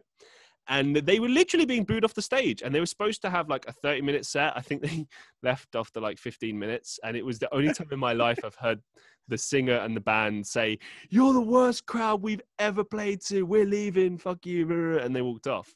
And we all cheered when they left. And then Yeah. I think like oh, Trivium wow. came on next and everyone lost their mind. For sure. But it's a perfect example of like, I don't know how. I mean, I, I don't want to say that, that they're totally bad because I don't think that's really true. But I think that like you do need to be on top of your game. You know, Yeah. if you've and the hype it- outweighed the performance. yeah, I mean, they they they- I mean, let's let's give a more fair example. There- There are a lot of pop musicians out there who, Yeah. you know, everyone says is amazing, but when you hear them live, they're out of tune, and I think that that is just unacceptable. Um, they don't have to be the most amazing singer of all time, but they need to be in tune. They need to be sounding how they at least sound on the records, because otherwise, it's it's like false advertisement. It's like missing. Yeah. I think that's a talent in itself is being able to like reproduce the music that you put on. And to me, I would never want to put out a record where you couldn't reproduce it to an acceptable quality. Um Yeah. And then maybe you're just not a touring band. If you can't do that, like you shouldn't be having people pay for money to come watch you live if you cannot perform your music. But I just think that's kind of nonsensical in a way. Like I, I get, I completely agree with you, but I do feel that like maybe this only applies to like musicians that, and forgive me for this, but like don't use in, like instruments, like just do everything by computer. Because I feel like mm-hmm. bands, you know, like you you play the songs together, you write the songs together, you learn the songs, and then when you go to the studio, it's essentially just the best representation of that. But like, for example, when I- when I did my first um, metal record, um, there were some songs that had like very high vocal notes in it, And Yeah. obviously, they sound very polished on the record, right? But I could hit those notes, and I put a lot of time and effort into hitting them. And there's videos online of me doing it, and I was always proud of that, and I took a lot of pride in that, and I always worked on it to try and make it as good as I possibly could. But in my Yeah. mind, I thought I can't put out a record where I can't sing like that. That, that, that that's just false. That that's like people are just going to come see us. And, and at a point where you're trying to build yourself, if people come and see you and they go, "Oh, it doesn't sound like what was on the record," like what's what's going on there? Like I don't know. It's that's Agreed. bizarre to me. That idea. The thing is, though, everybody has a number. So if Warner Brothers Music comes to you and they're like, Christian, we're going to give you $50 million, you're not even going to sing on the album. You're basically going to be Britney Spears. You're going to have no talent whatsoever. And we're going to fake the entire thing and you're going to be a sensational superstar. There's a number where most people will will budge. I'll- I'll You might be like myself. I'm I, I probably would rather take my own life than deal with that. I, I would Um, turn it down because no, because for for the for two reasons, right? And I know people will be like, "Oh, bullshit! Come on, man! Everyone's got a number." Like, but you got to look at it like this: like, you're essentially selling your soul. That's what you're Hundred doing. percent. Like, you Yeah. look at how fucked Britney Spears is right now. Like her situation. Like they Yeah, that didn't well. industry owns her, which is crazy to think Yeah. about. But like, and this is why like, I've spoken to other musicians about this on the podcast before. Why you know I think it's it's just not worth signing with major labels anymore. Like it's much better to be an independent musician and get like a distribution deal for your stuff.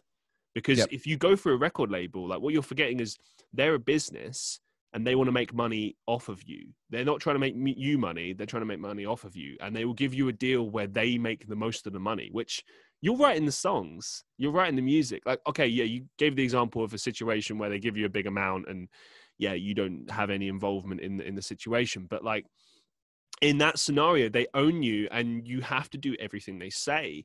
And you're not going to get to enjoy that money. You're probably going to have to spend it just, I don't know, on whatever, like probably self maintenance, keeping yourself looking the way that you look for however long the contract is. I don't know. Like, you, it's not going to be all sunshines and daisies. You know, it's going to be hard work.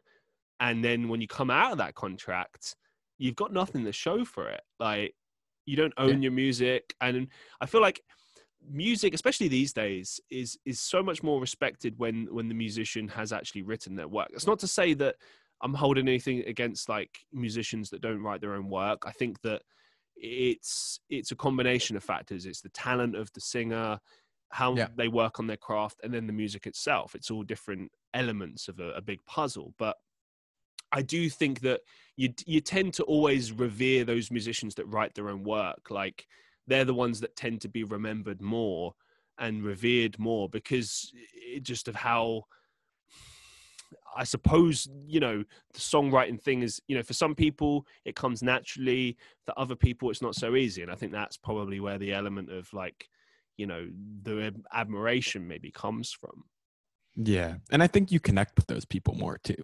Like when it's uh, when this is your work, this is your story. Like every song, I'm a big believer myself. Like first round through listening to a song, I just kind of like sit and think about it. Like listen to a couple instruments, but just think about how that makes me feel. Where would I want to be listening to this song? And when I know that they wrote it themselves, it's their music, this is what they wanted to release. That's just awesome because I'm looking at them for that inspiration rather than oh, this is a beautiful song, but like you're you don't mean really anything to me because you're just singing it or something. And and you know, I applaud you on a fantastic voice, but that's that's just like you said, that's one part of it. And to me, the, the music is way more than just having a great voice. Totally. couldn't agree more and one of the things that you mentioned there was inspirations which leads me on to my next question who are your musical inspirations Oh boy. So many. We listen to so many different types of music. For me, that's the right answer yeah, if I to, if I had to pick two artists, you may not have even heard of either of them. One, John Butler Trio, yes amazing band guitar player, So cool. so talented, so skilled, sounds exactly like the record. I went and saw him live last year. He sounds perfect and just incredibly skilled. Um, probably one of the best guitar players in the world. So I'm yeah, huge John Butler Trio fan. And then number two would be uh, a kind of a newer guy, Shakey Graves. Have you heard of him? I haven't heard of him. No. Got to check him out. Yeah. Extremely How, how do you, talented. how do you spell that? shaky. Like my hand is shaky yeah, from S too much coffee. K E, and then Graves, as it sounds, G R A V E S. Um, so yeah, he's from Austin, Texas, or Houston, Texas, I believe. Austin, I got to uh, say, I've had musicians on the. Sh- sorry to interrupt here, but I've I've had No, so many musicians on my um show from Texas. There's something Yeah. about Texas and music and culture. Like seriously, Yeah. man. Well, they love their music, and there's probably what like 80 million people in Texas, Good so Yeah. you got a good shot. and nothing Yeah. else. to do. um but no he yeah he, that would have been one of mine and i don't think this is inspiration for like where do we try and base our music off but it's inspiration as like a whole like our music doesn't sound anything like theirs but it's kind of just like them as a person and how how true they are about their music and how Yeah. passionate they are about it and how they have their style and they just go with it and they absolutely love it. Um shakey graves was one of the most incredible people i've ever seen live um Yeah. he does he's his band band music is fantastic but he does lots of songs with he does dual kick drum and uh, like a tambourine with his feet while playing guitar Wow. and incredible. unbelievable and- Literally and, a like, one man band. Then he, he- he is so good and so you see these youtube videos and it's like oh my god this is unbelievable like he does audiotree live and it's some of the coolest performances i've seen and then i so in dublin my girlfriend was like oh, knows i'm a huge fan he came to dublin it was like 120 euros and i was like i can't do that that that's i can't afford that i'm a student so D- Dublin is as expensive as it is. Like, Oh so yeah, yeah. no, like- uh, I'm struggling. I'm struggling. And uh, but so we you, Ryanair flight 15 euros and a 15 Hey. euro ticket to go see Shakey Graves and a 30 euro Airbnb for the night in Brussels. So one night to, to Brussels for what I I mean, maybe was that fifty five dollars, sixty five euros, and so I was like, all right, you know what, that's doable, and I get to see Brussels, and it was twenty five people in this bar, and in in in in Texas, he'll play to like you know seventy thousand people, eighty thousand. oh my god, that's the best kind of show to have. Nobody yeah. knew like only the 25 people knew who he was and no one Yeah. obviously because it was incredible what Did you get to meet him. oh yeah we were talking with him drinking some pints with him it Ah, was yeah.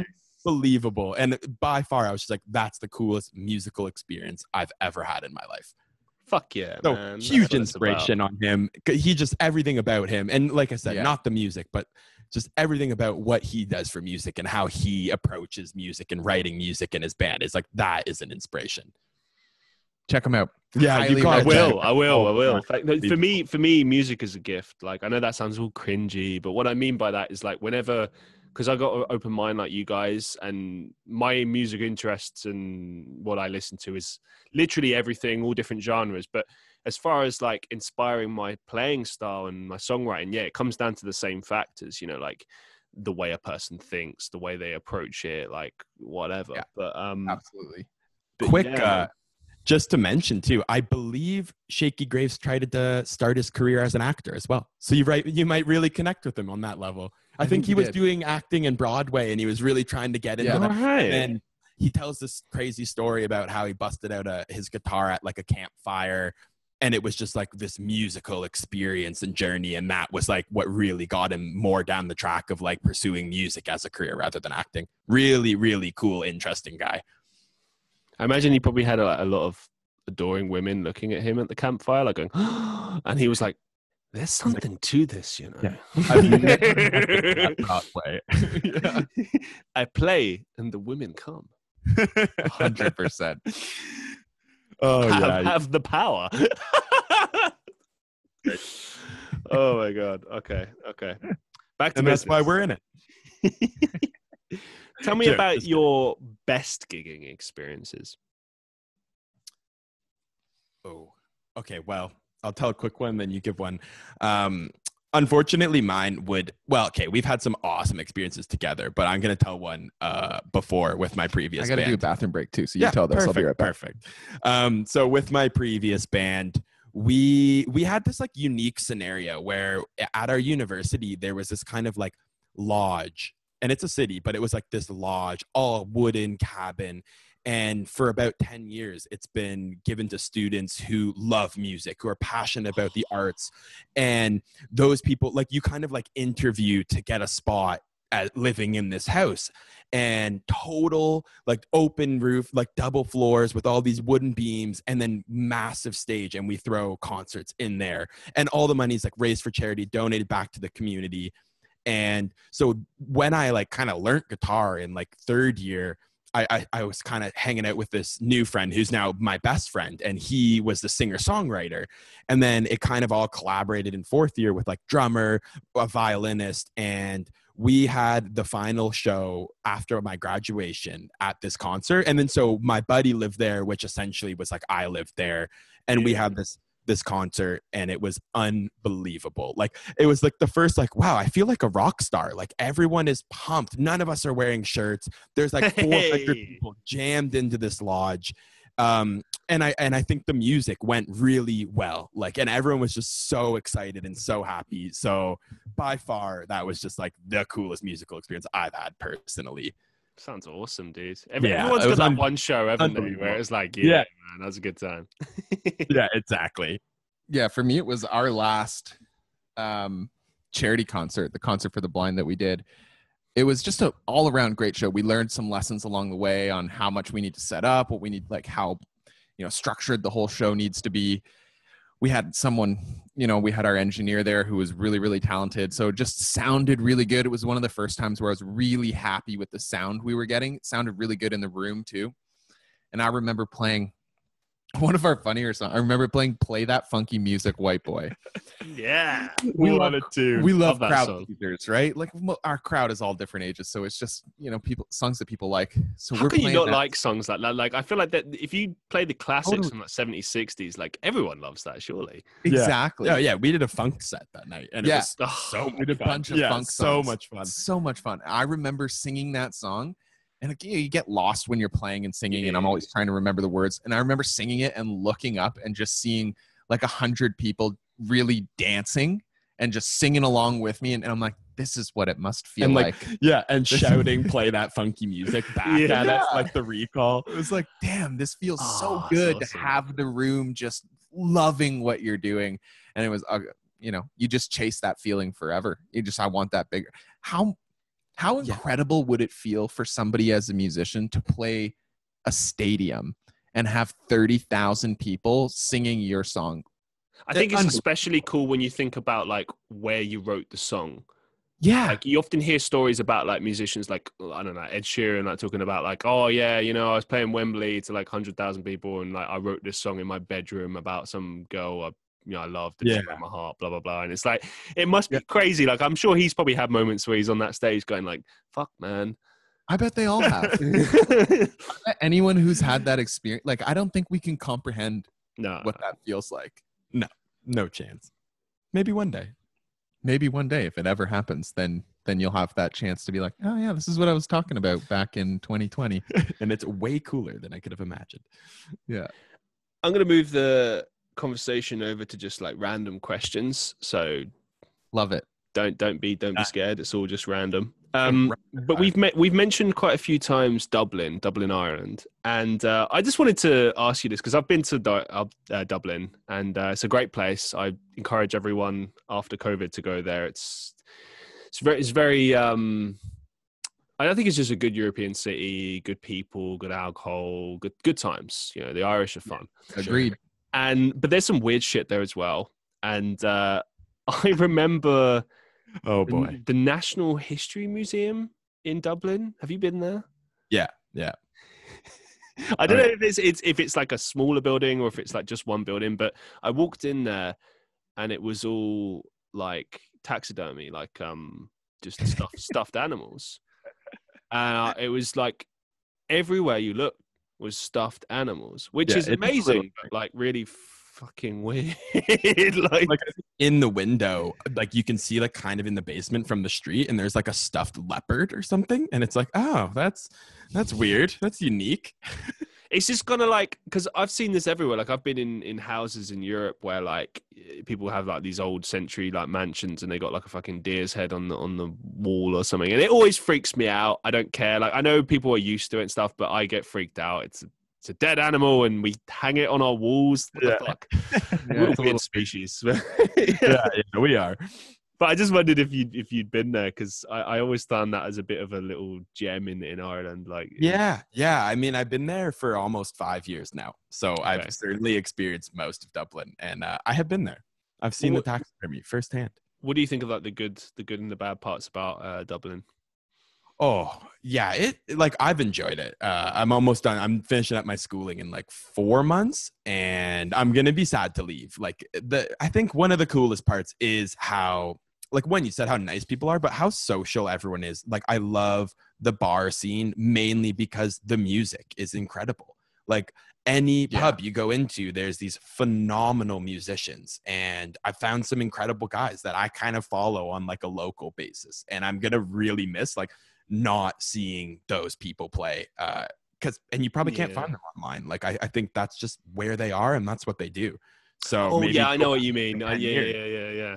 Yeah yeah like maybe go back in 10 years and hope that they, they're probably still there and just reconnect with that. So like that's something i'm, I'm gonna miss. Um, and then on the same same side of the or other side of the coin uh the bars and the partying is just like extreme sometimes and you see some like ultimate lows of Yeah. dublin uh and for the eh, okay so i'll tell a story and it's it's pretty terrible but we're walking down this bar and then it was like oh let's let's go to this other one where there's this guy playing. Like i pretty much focus all of the bars and, and pubs around music so it's like i know this guy's playing at nine let's go check it out. Oh we'll cut down this alley and there's just this guy leaning against the wall taking a shit in the alley and it's like oh boy okay. Uh and we and it's just like he, he doesn't say anything. He looks up kind of gives you like the the nod. I don't know what the nod is but he gives Well, you and you're, like, and you just like give him the nod back carry on through. Um and by no means like i don't think that this individual was homeless. I i think it was just like i gotta go Wrecked. yeah, yeah, like wrecked. Rather do it there than in like their uh, their stalls in, in Dublin are disgusting. Yeah. Um, like I'm that less likely to disgusting catch a disease or die if I just shit on Yeah. this wall compared to going to the local toilet. yeah, yeah. Oh God. So lots of those kinds of stories, and uh, I don't know. It's not bad. More, more, more comedy for me, but uh, could certainly do without seeing that. I loved um the small. You could. Well, I don't know if it's the smallest bar in the world, but supposedly the smallest bar in the world. I was I was blown away by that. You literally just walk down the stairs. There is legitimately a bar and like three seats, or maybe there's a bit more than that. And then you walk it's about around that, in the yeah. bathroom, and then that's it. Yeah, yeah. the uh, in, in the washroom of that bar, the roof is on a huge angle and it's padded with a, a gross mattress because it's so short that people just smash their heads off the roof standing up from the toilet. Crazy. wow, I don't I actually fit in that remember bar. Yeah, like I'm like six two, and uh, like I don't fit in. I don't fit in that bar. I was hunched over the entire time. It's kind of like drink your pine and get out. Say you did it. Type thing. Yeah, but no. Uh, overall, like I absolutely love Dublin. So it's such a cool place. Christian, have you been to Canada? No, I would love to go. I would. I, Where would you go? Um, well, Toronto, uh, for sure. Uh, probably Montreal, Quebec. Um, Yeah, let me think. I'd go there over else. Toronto. I Yeah. because I'm mainly, mainly thinking I'm a big wrestling professional wrestling fan, so I mainly think about like what I've become familiar with with that. Probably Niagara Falls. That's in Canada, isn't it? Yep. Yeah, It's like two um, hours away from Toronto. Yeah. Um, I mean, I don't know. It, it's weird for me. Like, I feel like one day I'm going to end up in Canada. Um, because you know, like sometimes how the universe kind of like just throws you signs every now and again. I feel like the universe is trying to say, like, hey, you're going to go to Canada. And I'm like, but how? W- Yeah. What? like, I, I'm cool with that. But like, how is that going to happen? And it's like, haha, just you wait and see, buddy. but uh, Take yeah. it and run with it, my friend. It's the Hirst brothers. yeah, We're bringing you. we're gonna. I think I think what I like edge. about and this is be- a little bit controversial, but what I like about Canada is it's kind of like it's it's obviously it's got its own culture that is very unique to specific to, to Canada, right? But it's also got like many elements of like American culture as well, and a, it's kind of like a blend of like America and England, and then its own thing. Yeah, yeah, Um, hundred percent. and I like because I, I I'm I grew up like m- most kids around the world, you know, wanting to live in America. And as an adult, you know, I've been there and I loved it, but I was like, okay, I don't think I'll I'll be living here, or, or if I do, it will be very short lived. And now, Yeah. especially with everything that's happened in in the last you know couple of years and stuff, I've I just kind of concluded that it's it's not real. Like I want to kind of I I don't think you can ever be truly 100% safe anywhere you go in the world, but like there are places that are safer than others. And Yeah. I think like the idea that, you know, like everyone there owns a gun um, and that you could just shit can happen at any point is just, it just kind of blows my mind. Because obviously, I, you know, the, I'm not saying that in the UK there aren't guns because there are, but obviously you, you, you can kind of go to bed safe in the knowledge that like if you walk down the street, you're not just going to randomly get shot, you know, for no do you know what I mean? Like it's not really gonna happen. Like it could, but it's it's not gonna happen. Whereas in America, that's like it could happen at any moment for no reason. You know what I mean? It doesn't more, more common. Yeah. yeah, and um, I don't know. There's a certain allure about Canada. Like I've I've heard a lot of good things as far as like it being um having like a, a good like a high quality standard of living. Um, so there's obviously that. Um, I, I seem to recall there was like a couple of years ago there was like an article about a particular place in Canada where they were actually trying to get people to come there and they would pay you to come and move there. And Oh, I Alberta. Oh yeah. yeah, maybe, maybe. Well, I don't know. Pretty, I'm pretty sure the entire province of Alberta. I could be wrong, so don't quote me on this, but I'm pretty sure they will pay you to come and live there. There's so much vast space, and they need Oh. people working in like in order for the economy to work. So I don't know if they'll pay you or they'll just give you some really big incentives, like you pay a lot less tax. You know, your money goes a lot further. You're kind of in the middle of nowhere, but Yeah. it's it is beautiful too. You can get right near the mountains. Like Calgary is It, yeah, it is. beautiful. Calgary, there's one. Yeah, Calgary, Alberta. Can- yeah, Bret Hart country. Yeah, of course. Yeah. It- yeah, it's Yeah. beautiful too. But there's your sign. Maybe, maybe. I mean, I'm. I'm open to it. I mean, I'm I'm currently sort of back in the UK after being abroad for three years, so I'm very much in like I want to be home mode. Yeah. Yeah, yeah, yeah. for sure. But but but like, yeah, I'm open to. I mean, it, it's like all things. I think probably what will happen is I'll meet like a Canadian girl or something, and then it'd be like, hey, should we get married and move to Canada? And I'd be like, why the fuck not? you, know, Yeah. like, you know, Do Uh, it. Who knows? Who knows? But um, anyways, moving it forward Lots of back to Canadians in. Dublin. Yeah. Come check it out. It's pretty, it's pretty international where I'm at actually in, in Manchester. Yeah, that's It- it's, it's kind of Oh, blown my yeah. mind actually because I, I obviously you know it's it's, it's a uni town, university town, so there's always going to be international kind of vibe. But there's a lot of people that just live here, just live here, Yeah. different countries, and that's really cool to me. Like, even though I, I grew up in London, obviously it's massively multicultural there. Like, I never really kind of got that vibe as much, or like at least it, I don't know. It wasn't. It didn't seem as prevalent, but I feel like in smaller places, it's like even more prevalent. Like maybe it's to do with like culture. Obviously, with Manchester, it's more well known for like its art and its music and everything, and that's kind of more what I'm into. You know how it is. If you're in that sphere, you kind of attract like particular types Yeah. of people. So um, that's mainly what I look out for. So I'm very open as far as the future's concerned. I kind of just ride the wave and, and just see what happens. Really, you know? The best way to be. Uh, what do you guys like to do for fun outside of music and podcasting?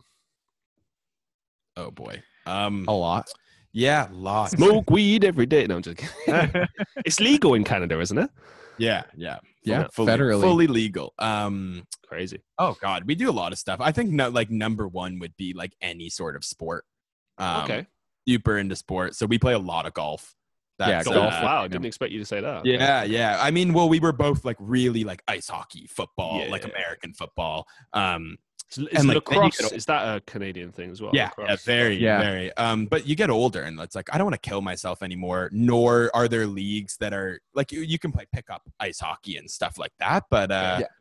yeah, yeah, you know, golf's one. Of, we both love golf. We live really close to one. We're fortunate enough to be able to go play it. So, and it's Cool. like two hours, beautiful land, beautiful weather, and you can be competitive with yourself. Like it's so, so it's kind of keep that competitive outlet. Golf. Definitely also other hobbies, just even you know, we we're fortunate enough to have a, a family cottage not too far away from where we live on a mm-hmm. lake. So we've grown up water skiing, wakeboarding, you know, sea doing, like water sports are huge Yeah, for us. yeah, surfing. Absolutely love it. Our cousins live out west on the west coast of Canada, and there's a surfing town up there where we get to go uh, and do some cold water surfing. So anything that gets you Yeah, active and gets honestly, you outdoors. We we're not like gamers or anything. We don't we don't really sit inside unless we're doing podcasting or music. Otherwise, we're outside doing something fun. I need to move to Canada, man. Fuck now. this is, sounds fun. It really does. Drinking. I mean, if you drink enough, The then occasional anything's pint, fun. Yeah. I beg to differ, my friend. Some things I think it doesn't matter how drunk you get, it's, it's still not fun. You're not wrong. um, what what do you guys do for a living? Like, what's your what's your day jobs? If you don't mind talking about it. Yeah. Like, Go ahead, John. And No, no problem. I work in uh, I work in brands, so which is kind of what we were talking about. a lot. Advertising? Not advertising, more so like brand management and product ah, development. Okay. Yeah. Yeah. Yeah. Yeah. So I won't say the company that I work for because I'm not too too sure Yeah, how sure, sure, sure, they are, but it's one it's the one of the largest brands in Canada. Um, and I I've only been doing that for about a year now. Before then, it was uh, I was strictly finance. I worked in the financial industry for six or seven years after university, before I'm go- going back to school to do my MBA. Um, what was your undergraduate in? Economics. Ah, okay. Yeah. yeah. So you kind of I went econ, went finance, and then did an MBA. And my thinking was I'll do an MBA and I'll kind of get deeper into the finance world. And then my MBA actually majored in sustainability. And the more I started learning about that, I started realizing, you know, there's way more at play with products and actual physical items that we're putting into the environment. And I think I have a really unique perspective on how to do that sustainably, naturally, but also still get people involved and I wanted to be at the forefront of that movement. Where I don't know what it's like in the UK now, but in Canada, it's pretty much every major company, you know, McDonald's, A and W, all of our, they're all advertising sustainable, sustainably sourced beef, whatever it is, you Mm. know, all natural. This that's a huge movement here. Um, Canada actually just banned single-use plastics in the next four years. We have to have all single-use plastics eliminated. So I thought this is a exciting industry and it's something I'm kind of interested in. So I jumped yeah, kind of good, head good first timing into that. too. Yeah, yeah, really good timing. That's why I made the switch. I could have been real cozy in the finance industry right now if I wanted to, but yeah, I thought I'd make the switch and do something different. So yeah, I'm enjoying it. And then I'll let Mark go. Yeah, right on. Um, as of now, no career. I'm in my, I'm in my, fi- yeah, I'm in my final year of medical school. So, Oh wow, cool. yeah. Cool, cool. So finishing that up um, in like April, um, and then hopefully I'm due. I'm doing a bunch of interviews right now. Like I'm in the midst of this whole game of like trying to find a residency position after. So hopefully going back and doing four years of training in the states. Um, the, so back to our living in the states, but uh, they're like for, in, in terms of the medical industry, like it's just top notch. Like they're it- it's incredible. Um, you know, you're gonna just gain training that you might not get, and there's just more opportunities. So hopefully, do my four years of training in the states. Um, become I'm working towards becoming a surgeon and going from there. Then hopefully make my way back to Ontario. So bit of a long road. Cool, man. Cool. Yeah. Well, be- best of luck with that. Uh, Yeah, To both thanks. both of you guys. Yeah. Awesome. Cheers. Awesome. Um, gonna take it down to well, down to up to uh to a more serious tone. Um, I want to ask you kind of like how COVID has affected you your lives. Obviously, it's affected us all, but I'm always kind of intrigued as to how my guests are adapting to these things and and just yeah, just generally getting by. I think we're both pretty similar in the sense that we we don't necessarily live in fear. Um, and we don't suffer from any anxiety or anything like that. But I think it's we we get the medical system, like our parents are both medical professionals as well.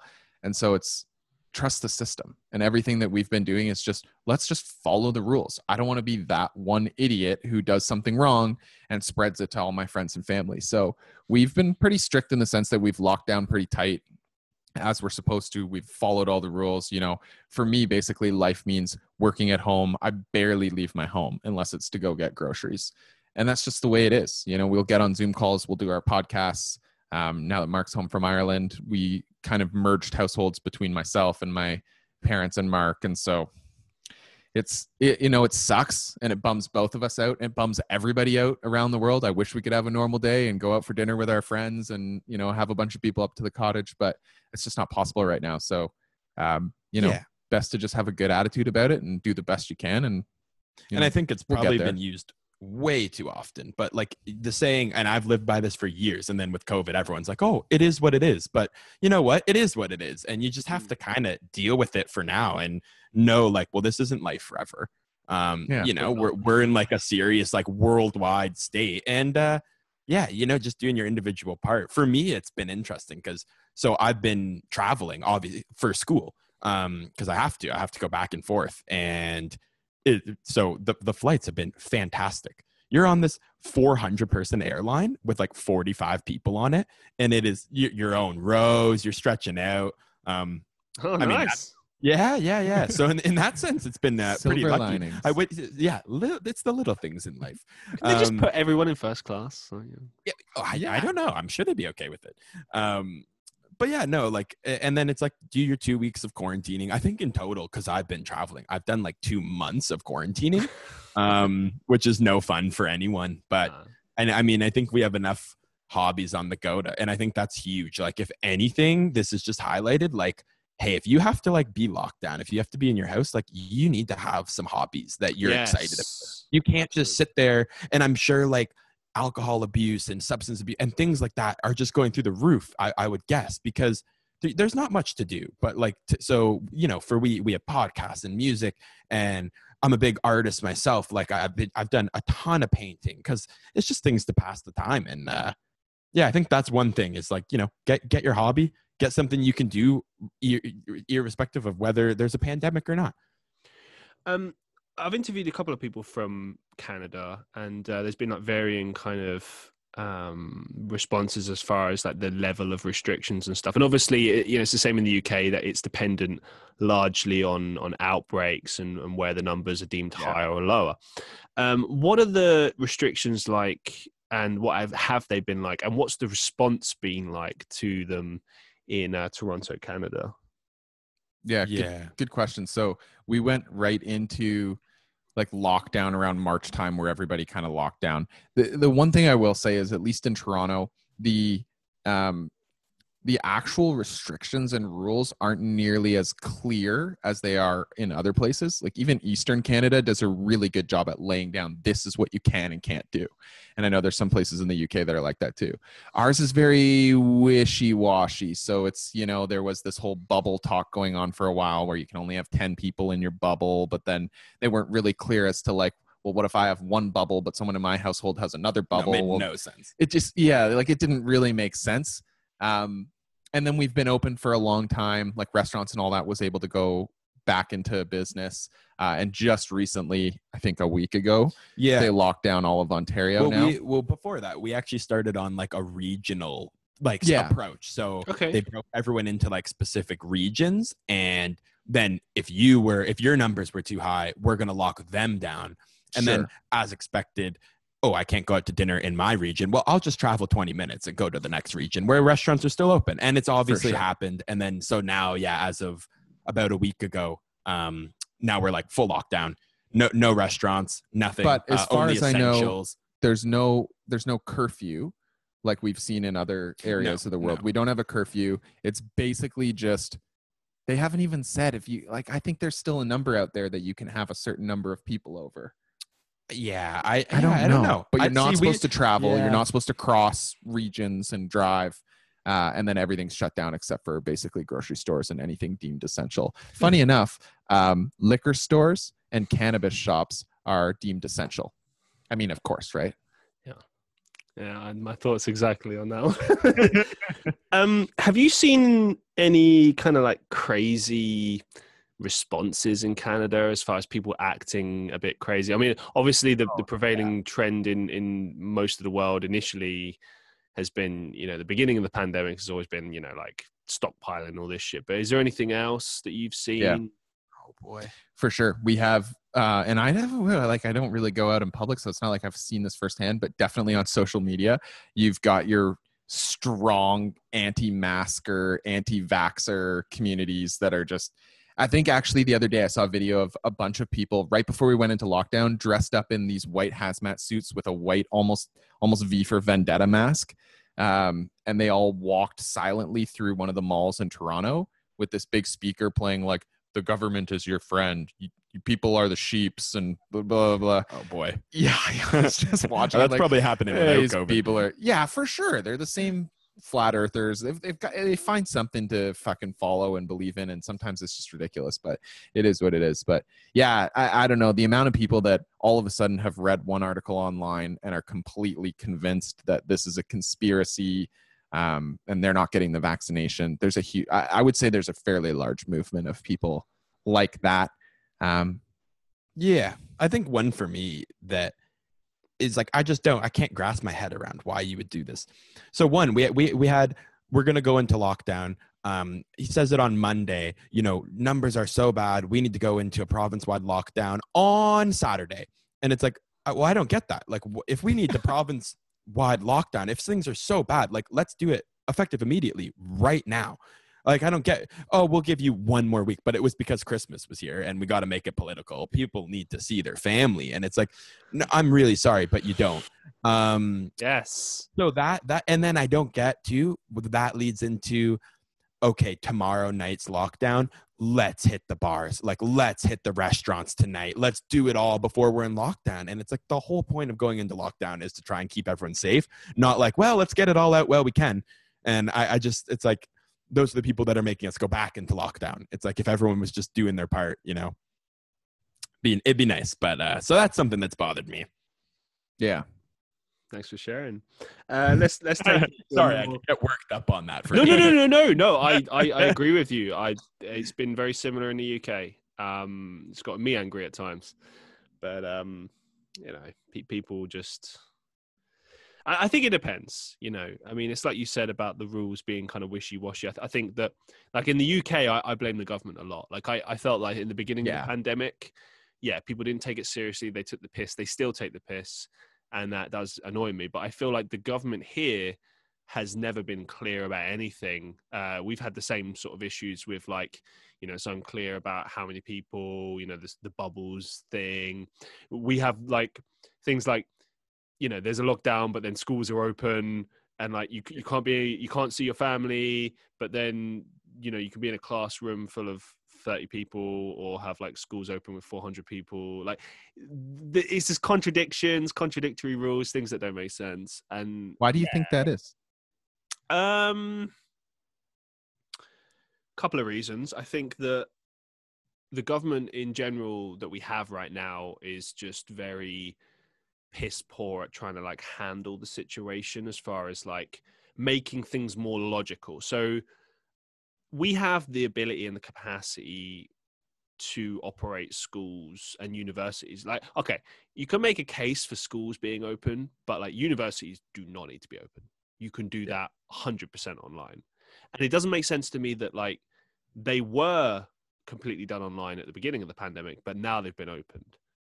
And like, yeah, why why make that change? yeah, and like things like schooling, like I heard that schools were like reopened at one point, but only for essential workers' families, which made total sense to me. Like, oh, if you've only got the essential workers out, yeah, have their children there, have much reduced, like, okay, if you've only got like classrooms with like five or 10 kids, that's manageable. But if it's like the normal amount that we have in schools, I mean, that goes against everything that we're telling people. Like, what, how is it Yeah. logical that, you know, we can't have, you know, people going to pubs, bars, music venues, but then we can have 400 kids together in the same spot. Like, Yeah. you know, there's all of those things. And I've been questioning it since the beginning. We all have. Like, I think, if anything, as much as there's a lot of stupidity out there and people acting silly, at least people are questioning and going, "Well, hang on, that doesn't make sense," and you know that doesn't add up. And you know, Yeah. it's good. It's good to at least get people's opening their eyes a bit and not just following and, and doing whatever they're told. Because, and that's the thing. If if you do, if if you're just the type of person that just does what they're told and follows the government's instructions in the UK, you'd be you'd still be confused because it's never clear. Like I remember the last address because I don't pay attention to them often because a lot of the time it's just like, oh, okay, we just have a lessened version of restrictions. Oh no, we have heightened. It's always basically the same. But I try to look out for like the major changes that happen. And the last major address that the the prime minister made, uh, other than the Christmas stuff, which I could go into like a whole fucking argument about, but that's for another time. um, it was before, as you, yeah, but before he was about to put us into a second lockdown, just for a month, he started laying out all the rules, right? And it was all pretty straightforward. But then he, and this typifies everything that I just said. He kind of goes, yeah. Um, so you the the rule of six still applies. You can't be in a group any larger than six, um, and you you can uh, you can you can't really mix with other households, but you can mix with one person from another household. And then he jumps to the next thing, and I'm like, hang on, Yeah. Okay, let's back up a second. So you're saying we, we can't we can mix with other households, but we can only mix with one person from that other household. What difference does it make if we mix with one person or twelve people from that other bubble when Yeah. they're all breathing the same air, being in the same environment? Like it makes no fucking sense. And Exactly. it's just, it's been like what nine months of that shit. You know, it's just, What if I live in a household with six people? So does that mean we're excluded from having somebody else because we're already six? Or does that mean six additional people can come in?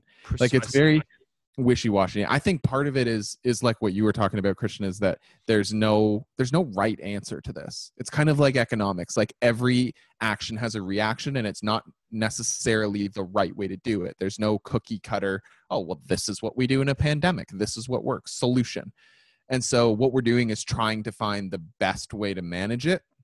And for governments, I always can't help but think that they're hesitant to say one thing because they're not certain they don't know so they would they don't want to say okay this is the rule and then find out that they're wrong and Yeah, now then oh, just well, we're not say, "Hey, we were then." wrong. We stood by a decision, Yeah. but we were wrong. We fucked up." Like everyone You're makes right. mistakes. You know, that's not how politics works right yeah, it's like you're oh, right. well, I now, know, I now know, we're not getting elected next year because red party's coming in and saying well you guys fucked up and we're perfect it's I- i don't agree with that i think you're right that's how it should be that's how it should be Yeah, but I think one of the worst parts about all of this is that COVID is not being handled from like a medical standpoint. And I know I'm Yeah. certainly biased because that's like the industry that I'm in, but it's like there are people that this is their job. They study viruses, they study pandemics for years and years, and they're specialists and like they're advising decisions. And then the government is adapting it to what suits the needs of like politics and the government. And it's like, well, no wonder it's not going to work. Like, Yes, I couldn't agree more. When I started hearing that shit, um, you know, like it really started to anger me. I was like, look, the, the we're in a fucking pandemic. I don't care about like your poll ratings or, or any of this shit. Like I remember when Trump said that. He said, what did he say? Like, oh my, um, like I know it's Trump, so like obviously it's ridiculous. But like it- when he said something early on in in the year about how um his daily press briefings w- were getting like the highest ratings on the network. I was like, where the fuck is your head, man? Like, Yeah. what, what are you smoking? Like, fuck it hell.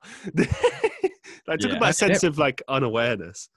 and a lot of it's money too like a lot of it comes from this you know uh i can't even remember what the word is but it's these people that are pushing their agendas so you've got you know the medical advisor telling you one thing and they're saying well this is what we should do and then you've got all of the people who have paid for your entire poll who donate millions and billions of dollars towards your movement saying hey that's not what we want yeah, watch that doesn't work for us. So fuck us over. Say goodbye to your hundred million dollars that we gave you last year. See, here's the thing. Like, I agree with you, and to like fully address your your earlier question about like, oh, why do you think they've done that? Like, I honestly think a lot of the decisions that the government are making in the UK now are purely business driven. I mean, it's a business government. The Conservatives are Yeah. uh, far right, but in the UK, I've always seen it as like Conservatives are business, Labour is more about the worker, so to speak. Um, and that's fine, but like they already kind of fucked us with the first um lockdown which was necessary but it was it came way too late and like i said the instructions were always off and like like we the biggest mistake i think we made was op- essentially opening in the country pretty much up in summer like it wasn't completely business as normal but we were allowed to essentially have like you know uh, bars open, you know, clubs, all that shit. And I thought that was just the biggest mistake ever. Like, don't get me wrong, I don't want that. I never want that. I just want things to go back to the way they were. But like, Yeah. decisions like that and like having Christmas as well. I when I heard like in the UK, here's what happened, right? Boris goes, "Oh, okay." Uh, so we come out of the second lockdown, so it's like early December, and like everyone's like, "Is Christmas going to happen? Is he going to cancel Christmas? What's going to happen?" And he says, about two weeks before, "Yeah, we you can have sort of a Christmas, but it, you can only have like a restricted amount, and it's according to your tier restrictions because we're all in different tiers, regional tiers." Um, but it looked like we were at least getting something. And then at the last minute, maybe like a week before, he goes, "Yeah, no, we're gonna have to double back on that." And essentially, like he cancelled Christmas, essentially. um, you know, and like, look, I know it sucks to be that guy and have to do that, but he shouldn't have been giving any form of a Christmas in the first place. We should have just Yeah. seen it as a write-off because we're we're not, you know, I hate to fucking agree with the government, but like, you know, as far as like needing to a adhere to rules and restrictions i think it's very important. And i think a lot of the time with people not obeying the rules i think it comes down to like being sick and tired and, and wanting to get back to normality which i do understand but Definitely. it's up to the government to make everything clear and make it consistent. And they have not made it consistent and they've always been to blame. And because of that it's made things worse. Like i felt like that summer opening made I probably added another like six months to this eh, already existing Yeah. you know And I think we did the same thing here too. yeah, I agree. Like we opened everything up in summer and it's like it's nice out. Oh, you know what? Let's open the patios. Let's open the and it's like why? What we, we just shouldn't be doing that. I, I like Yeah. and I'm very like straight, like yes or no. Do it or don't. But it's like so in this instance, it's like, well, no, don't do it. It's just a terrible idea. There is a pandemic running around our country, the entire world. And uh yeah, like I've just I'm just a strong believer in like, yeah, don't do. it. And they're like, well, what about the kids on Halloween? And it's like, you know what? No offense, screw the kids on Halloween. They don't need to go house to house and get candy. Do it Agreed. next year when there's no pandemic. And hopefully, if we do it properly, there won't be one next year. And then it's like everyone just what, and then it's like, oh, Halloween's done. What's the next thing? Uh, well, well, Christmas. What's happening on Christmas? And now Christmas done. New Year's, and it's like there's always gonna be a what about the next thing instead of people just like being like, yeah, you know what? Let's just lay low, forget about all these things until it's time that we can do them yeah again. exactly like i i get so frustrated at people and their inability to be able to see things like that like i know not everyone thinks the same way fine but yeah, Yeah. why is it always like oh it's it's do you know what it's like it's like a petulant child and you say to the child listen you can't have this thing and then you have to keep explaining to them why and they go but why but why oh you're just being mean it's it's like that it's exactly like it's that exact, except it's a 45 year old man, and you're like, dude, just listen, just listen to the facts. It's Yeah. gonna be. And then they're like, well, I don't believe the facts, and it's like, well, you know what? right yeah yeah exactly What do There's you do for a career? Because I don't believe it. There's Out no budget. I don't There's- even know what it is. those people though it's just you may as well be talking to the wall like they're Yeah, never going to listen to your opinion and change their mind. There's no support. There's no research you can show them that's going to get them to change their mind. They're just stuck in their ways and they know best. And hey why can't i have we had a guy in toronto. I don't know if it made international news but we had a guy in toronto who basically refused to lock down he owns a small barbecue business. And um he just said, "No, this is you guys are full of shit. I don't believe any of your crap. I'm keeping my barbecue open and I'm having people in and I don't care if they're wearing a mask or not." And it got all this hype. And then of course, there's a huge following of those people who are like, "Yeah, I I agree with him. We're all sheep. This is a ridiculous conspiracy. They're just trying to control us. I'm going to this guy's house for barbecue or this guy's barbecue place to get a sausage." And uh it's just like you can't reason with those people. You can't reason with stupidity and uh, yeah, uh, eventually he got um, arrested, and he, he- Rightly so. he- he's yeah in the apparently he's starting a, a lawsuit against the state or, or against the you know the province or whatever. But they've changed the locks on his business, and it's developing all this hype. And now uh, what eventually it's going to come down to is all of our taxpayer dollars are going to go towards paying for this guy's stupid lawsuit because he decided to be an idiot about Yeah. something This is a moron. but you can't my, my point is that you can't reason with those people you just have to accept it and say All right.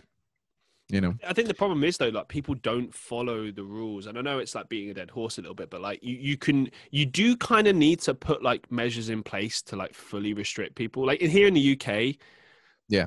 I don't want a militarized state. Obviously, I don't want it to ever come to that. No. But like at the same time, I feel like people don't take shit seriously unless you kind of have like army or police there going no. Like, do you know what I mean? Like, you kind of, in a way, you need that presence. You don't want force, but you want someone going no to kind of reinforce, like, yeah, we shouldn't be fucking doing this. Yeah. But uh, in the UK, it's been like, hey guys, let's let's try to do this. Like, please, please do this. Please do this. Please. And it's like no one's gonna fucking listen to that. Like, come on. Yeah. they're they're it's very similar in Dublin. Um, so the whole- everything's supposed to be closed. When I was there, they're in full lockdown, right? And they- they're not in it at the moment, but I they're gonna go back into it by the time I get to back there. I would guess. Um, so I'm like, okay, so I am in my house with my roommates, and that's it. And we're like trying to make the most of our final year and like study, and we're going into the hospitals and stuff because you know in a couple months like that's our job so we kind of have to be there and and and i'm all cool with it like the precautions are great um anyways so you're like oh you know i would die for like a fresh guinness. That would be beautiful. And you just like ah i guess we'll wait. Like hopefully it happened. And then i go into the city center because i have to write this exam. And there's a pub with like 200 people out front of it and they're just serving pints of guinness out the window. And i was like oh okay. And then i walked down the street a little bit more. oh no the, the pubs aren't even supposed to be open period. Walk down the street a little more another pub serving pints of guinness out the window. I'm like Interesting. oh interesting. I'm like this seems terribly wrong. Then a bunch of garda walk by do absolutely nothing about it. Right. they just and i'm like okay so this is just an unwritten rule that you don't like that we're going to allow this to happen. Yeah. Uh, and I don't, I just don't understand the logic behind that. And then certainly there was like this one pub by my house that was serving it out the window, but there was a guard standing there just going, "Hey guys, you can't stay here. You can get your pint of Guinness and walk down the street, which is also illegal. Like you can't drink alcohol in public in uh, in Dublin." But at least I'm like, okay, at least there's not 200 people sitting outside of this pub having a, a great time. Right. uh, yeah. Yeah, and it very strange. I was just like, why? How does this happen when it is illegal? It's against the rules, and yet no one's enforcing the rules. Even the even the Garda. I was like, huh, all right, Yeah. interesting. And then I leave. They go out of lockdown. Apparently, the bars are packed. And I'm gonna go back in like two weeks or so, and uh, no doubt they'll be like, "Oh, the numbers don't look so good. Back into lockdown." It's like, Yeah. great. You see that that, that that that whole mentality. Oh, we need to immediately try something and, and revert back. It's like you, you just shouldn't be doing it. Full stop. You should like you know, the rules just should be fixed until a time when we when we essentially come out of it. I, I mean, uh, like right now. I mean, I don't want it that- to be this way, but I would kind of expect us to like stay into a, in a lockdown until all the vaccines are given out, and then everyone's kind of like I suppose like good to go, so to speak. you know, Yeah, and yeah, you know, you can kind of lift everything and go back to normal, and you know, that, that's kind of what I want to happen and what I think is best. But it doesn't seem like we're doing that. It's just all fuck. Like in the UK, like that tier system I told you about, like it's it's all over the bloody place as far as like knowing where you're at, knowing what's open, what's not open. Yeah. It's pandemonium. yeah and my my prediction from like r- early on i was like watch a vaccine's gonna come out. Lots of excitement and it truly is exciting. Like i, I am pumped for this and you know it's gonna take a few months to six months or so get everything going. Um and i was like watch the vaccine's gonna come out. People are gonna lose their minds being like oh perfect there's a vaccine we don't have to worry anymore not thinking like it's going to be like seven months before this vaccine takes its effect properly where we can like safely do, do what we were doing in everyday living and then there's going to be another massive spike because people are just going to not be vaccinated but like in their mind like oh everything's a little bit better we have a vaccine coming out and then and it's kind of happening and now now everyone's going back into lockdown so interesting times we live in Yeah. To say the Yeah. least. Uh, moving things forward, what would you say are the best and worst things about living in Toronto, Canada? And forget about COVID. Pretend that's not an issue for a minute. Just in general. I don't know, man. I don't really have much to compare to. I don't live in like so. I, I'm just gonna talk about living in Ontario in general because Okay. we're outside of Toronto. I don't think I would. I'm. I don't think the city is. I'm not cut for the city. I don't want to live like right in Toronto. That's just, just really busy and really hectic. It's very much you know like living on Oxford Street or something. Pardon my ignorance here, but is I know Ontario is a separate place, but is it like Mhm. Toronto's a city and Ontario is like part of it, but outside of it, or no, is it Ontario's the province. So, So it's like a state. yeah. a state within Toronto? No, no, no. Toronto is in Ontario. So Ontario's this big province, and then Ah. Toronto's a city inside of Ontario. Ottawa's also in Ontario. You know, So it's the equivalent of like if, if we were talking about the states, then it's like a, s- it's like a state essentially. Yeah, like in- Texas. Yeah, yeah. Ontario is like Yeah, gotcha. and then Texas okay. has Austin and Houston. Yeah, so we have the, we have our own words for it for some reason. Yeah, so we're in like Georgetown or Guelph, which are just like smaller municipalities. You know, 60,000, 100,000 people um, outside of Toronto by 20, 30 minutes on a highway. So we're not far from Toronto, but um, certainly not in that big city feel. Um, I don't know though. The goods and the bads. I mean, Uh, I, I enjoy it. I like Canada. I think we have a wicked cottage area in Ontario. Um, you know, you hear about Ontario cottages like the Muskokas and areas like that. It's just absolutely gorgeous and beautiful. Um, and the wildlife here is cool. Downside is to me is definitely the seasonality of living here. oh, I was gonna say that's a positive for me. I, I, I, I love it. It's got its ups and downs, but the fact that it's hard to explain to people that haven't been here, but we get two to three months of really hot temperatures, like Right, 30 right, right. degrees. Um, where in the UK it would be heat wave that day, um, and we get like two two months of that at least. Then we have your fall season, which is like kind of gloomy, similar to you know Dublin every day of the year, and then we have winter, which is like Uh, you know three feet four feet of snow can get down to negative 20 just absolute freezing as if you're in the arctic. And then spring comes and then it, it just goes in this huge cycle where you have to be prepared for just heavy heavy winter and then also super hot summer But on Sounds perfect to be yeah, honest. I, I love it. Like that was actually one of my like I, I was gonna say it's a positive. know. I love snow, but I also love the heat. I like the different activities they bring in. yeah Um i do like that too a- and and for some reason it's just a massive talking point in Canada. Like everyone's just talking about the weather. Oh, got to get ready for winter. You know, you get your salt for the driveway and it's like sure, sure.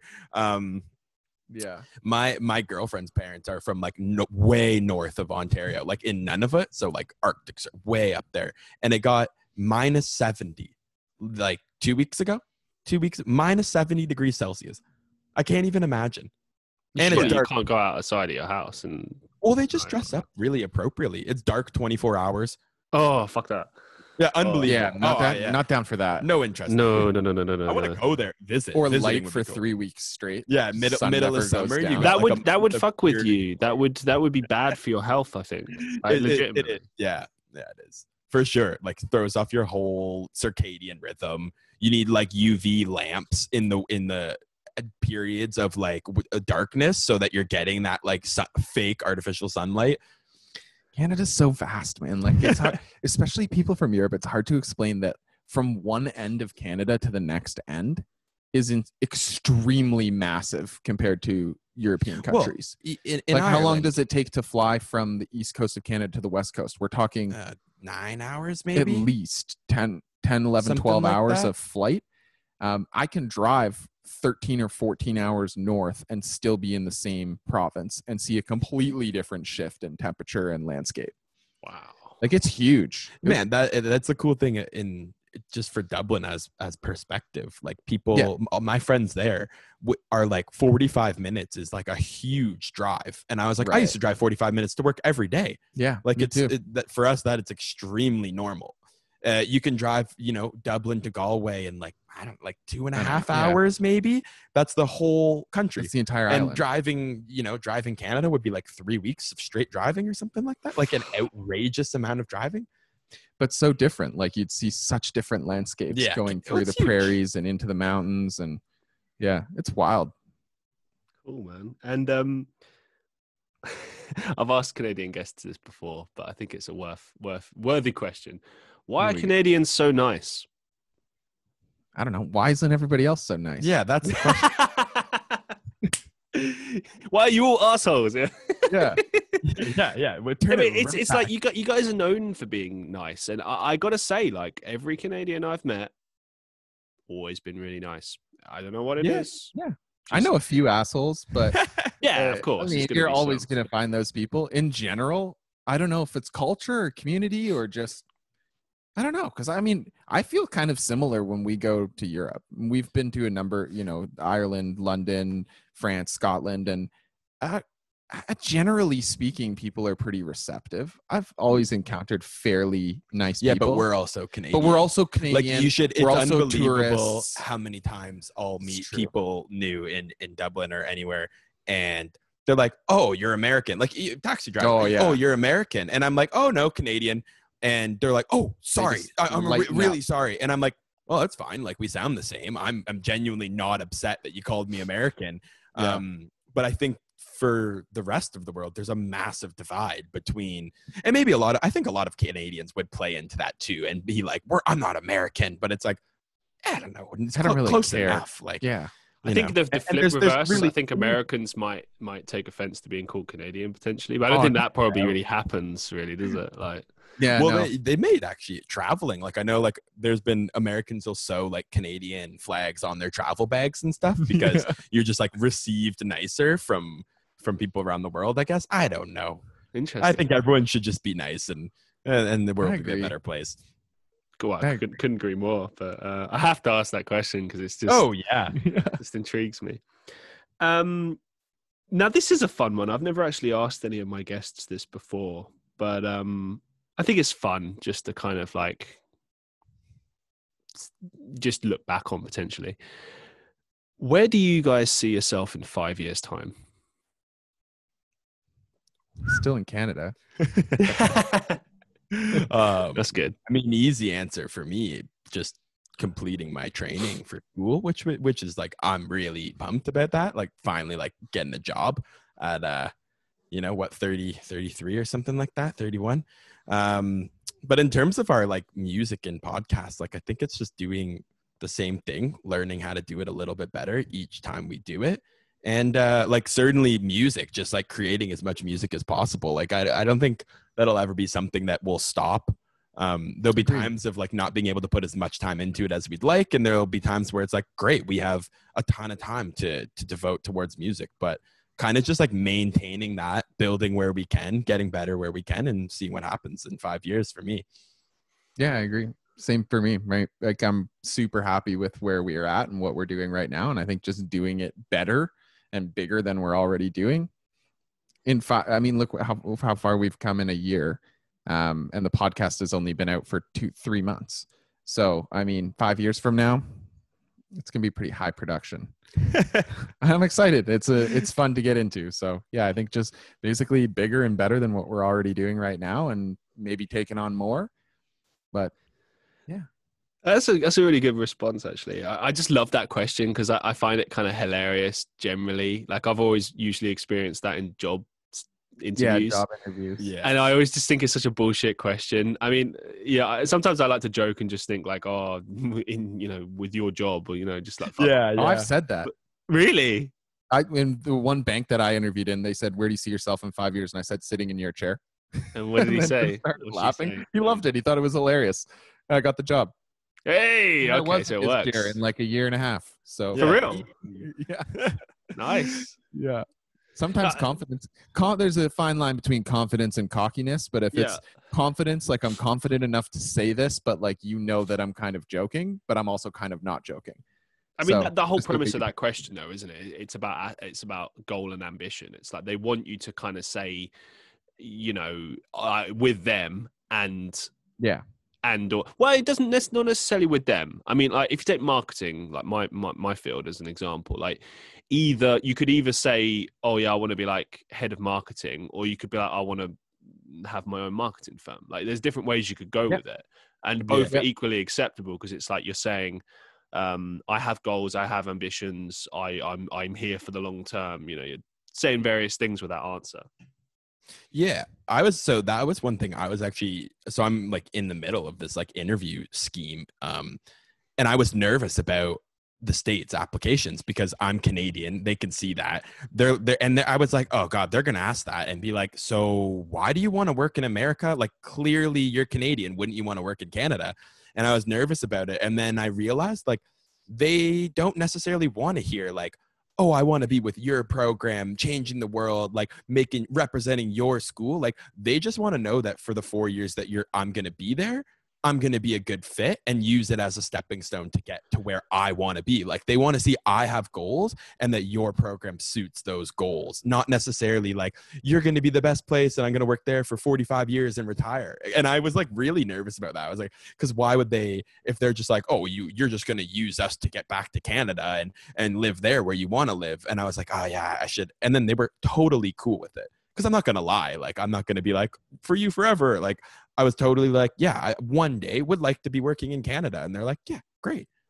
Do you think there's ever like a as far as like Americans dealing with Canadians, like do they ever hold that like against you guys, or or like is there any kind of I don't know how to put it exactly, but like when you were talking then, it kind of almost implied at one point that like almost like you have it better in Canada. Like, why the hell fuck would you want to come to the States kind of thing? Which is fair. I, I could see several arguments being made for that. And obviously, it's well known how, how patriotic Canadians are, equally Americans are.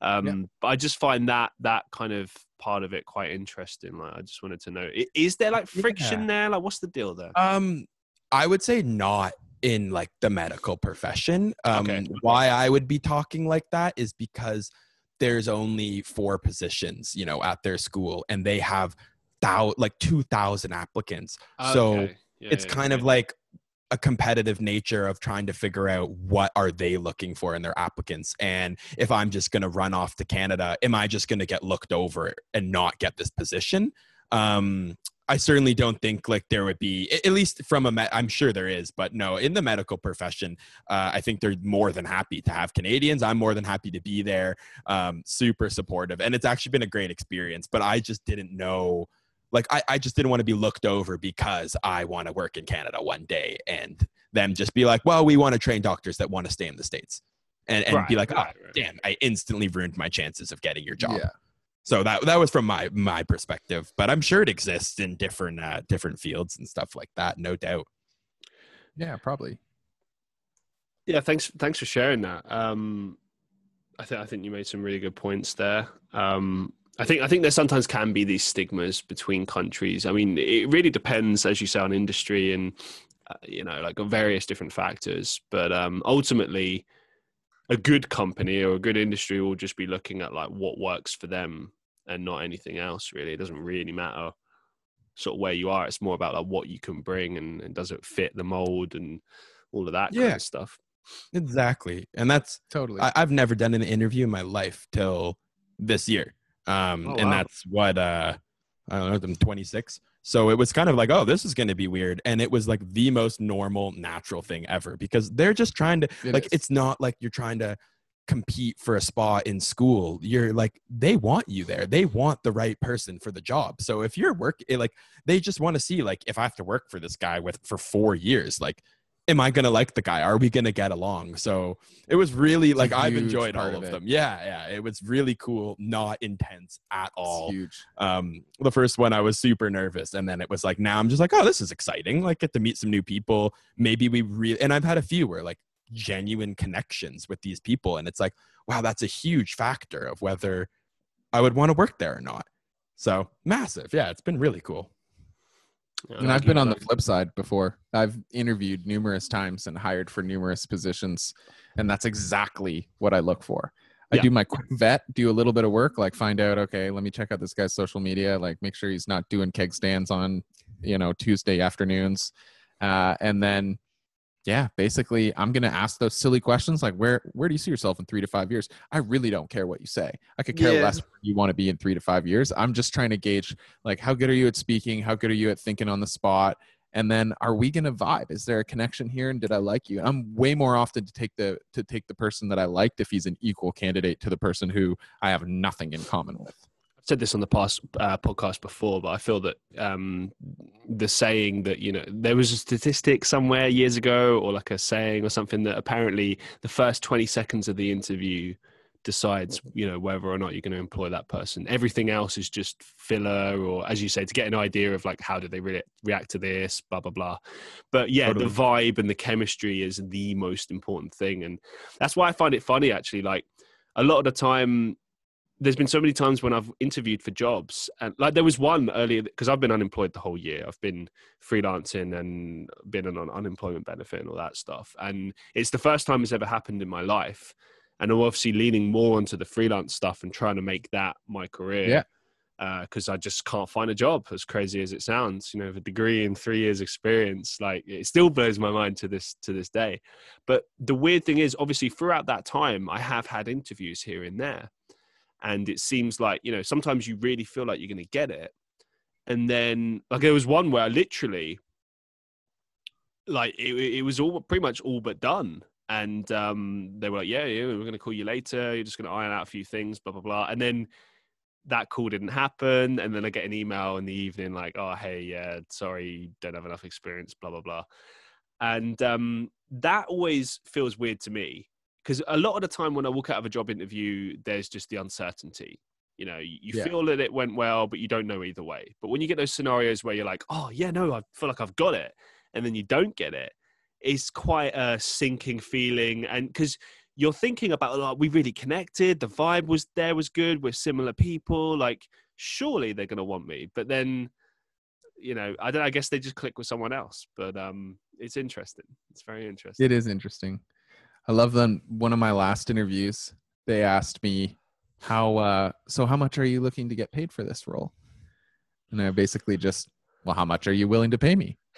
And that just circled a few times. Well, like, no, no, give me a number. Okay, cool. You give me a number first, and then I'll tell you a number. And it just, I didn't want to tell you I like that's the toughest part. Yeah, Like that's hard. evaluating yourself. How do you say a number? Like, okay, I know like the ballpark of where these roles are at, but like I think I should be near the top of that. and then you say that number and you just tell by their face they're like, "Oh yeah, we're not paying Yeah, you that get out. much." This you yeah, just I, lost I always I think that's a fair thing to do though. Like I, whenever I look at a role, Eyeball? I- no, when they ask me that question, like, oh, how much do you think, like, you know, you should get for the role? I look at like, well, here's where I'm at in my career. You know, here's what I've been paid before, and here's what the average is. So I think I'm at this point, and I'm always fair with it. I never go like, you know, okay, like for instance, if there's like a, a marketing exec role, and it's paying like 24 per annum, I would say pay me 22 based on my current experience. I think that's reasonable. Um, you know, you try to go and like pretty much everyone I've spoken to on the phone, they, you know, unless they're lying, they always seem to be like, yeah, that's fair. You know, like they, "Mm, Yeah. usually they kind of, um, I've never heard anyone go, wow, or, or like, you know, they wouldn't give it away, but you know what I mean? Like there would be like a pause or like, uh huh, okay. Uh, you know, there's nothing like that. And I think because Yeah. you just have to be reasonable with that question. You know, it's a horrible question to, to receive, but You do, yeah. just be do. just be honest. You know, just be real with with yourself and your current situation and and uh, the, and the market average as well. Like, don't undersell yourself either. I think I think a lot of people do that. They think Yeah. if I say a lower number, they're more likely to. But then it can it can work against you if you say to a lower number. Yeah, yeah. Like, oh, this guy doesn't value himself. Like You're like you're only worth 18. Ooh. yeah, Yeah. cheap. Yeah. Why-. Why should we employ you? You're cheap as Yeah, yeah. chips. That's right. That's why I make them tell me the number. You tell It's me clever. the number. It's clever tactics. What are you I'll- gonna pay keep that in me? And then they'll say a number and you go, okay, cool. I want a thousand more than that. like Hmm. no. Like, eh, okay. It's like the guy from the pawn shop things. Like, uh, best I can do is uh, 12. Yeah, you're like what? Okay. Uh, as we draw things to a close today, I want to just ask you do you have any upcoming projects or some final thoughts that you'd like to share with our listeners? Ooh. Will Yeah. I go? Will I drop? So one of uh, uh, one of my uh, that we've been thinking about for a while and working on is um, kind of on the whole idea of like making a multimedia platform. Um, and one thing I'm going to be working on in the next like six months is working like a clothing line into it. Oh, Um, wow. Yeah, so it, it's something like I, I've like I said I mentioned before, like painting and art, and I love Mhm, design, mhm. and it's something that I'm really passionate about.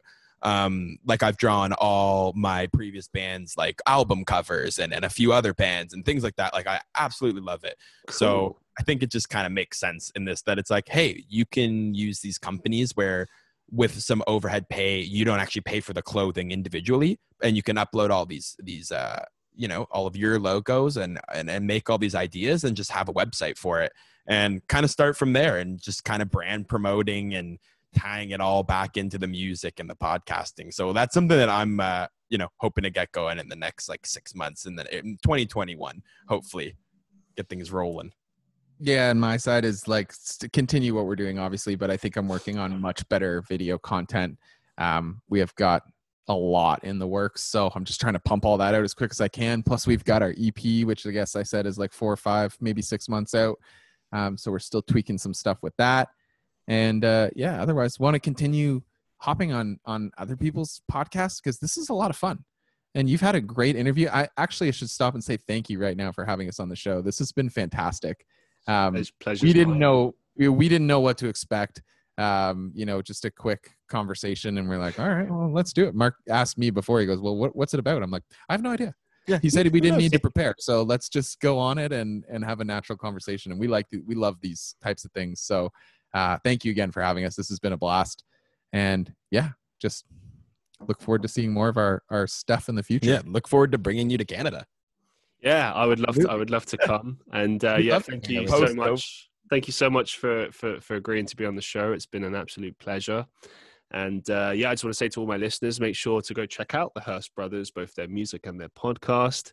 As you can hear, they are great guys. They're very interesting and have a lot to say. I, I feel like I talk to you guys for hours, if I'm honest, uh, but there's only so many hours in the day. so I, Exactly. definitely love to have you on the show again. And uh, I wish you the very best of luck in And uh, on that note, projects. we'd love to have you on ours as well. would love to appear. Maybe you can Sweet. review some of my music. I don't know. Yeah. Beautiful. any way you want to slice it yeah we'll uh we'll definitely keep in touch Awesome. And um, yeah, I just want to say a big thank you to all of my listeners of the Christian Reeve podcast. Please make share, make, make share, make sure to like, share, and subscribe on the YouTube channel. Leave me your thoughts. Let me know what you like, you dislike, who you want to see on the podcast, what you want to hear on the podcast moving into 2021. And yeah, make sure, you know, uh, if you're listening on the audio platforms, wherever you listen, Spotify, Apple, Google, wherever. I, I think we're on that 10 different platforms at this point. Please make sure to leave a review or a rating, something like that. It all helps. It all helps me towards eventually getting maybe a sponsor for this, doing this for a living. That's the ultimate goal. So, uh, yeah, your support, your feedback, and anything else is invaluable to me. And uh, yeah, thank you so much for listening. And until next time, peace out, one love. I'll see you in the next one.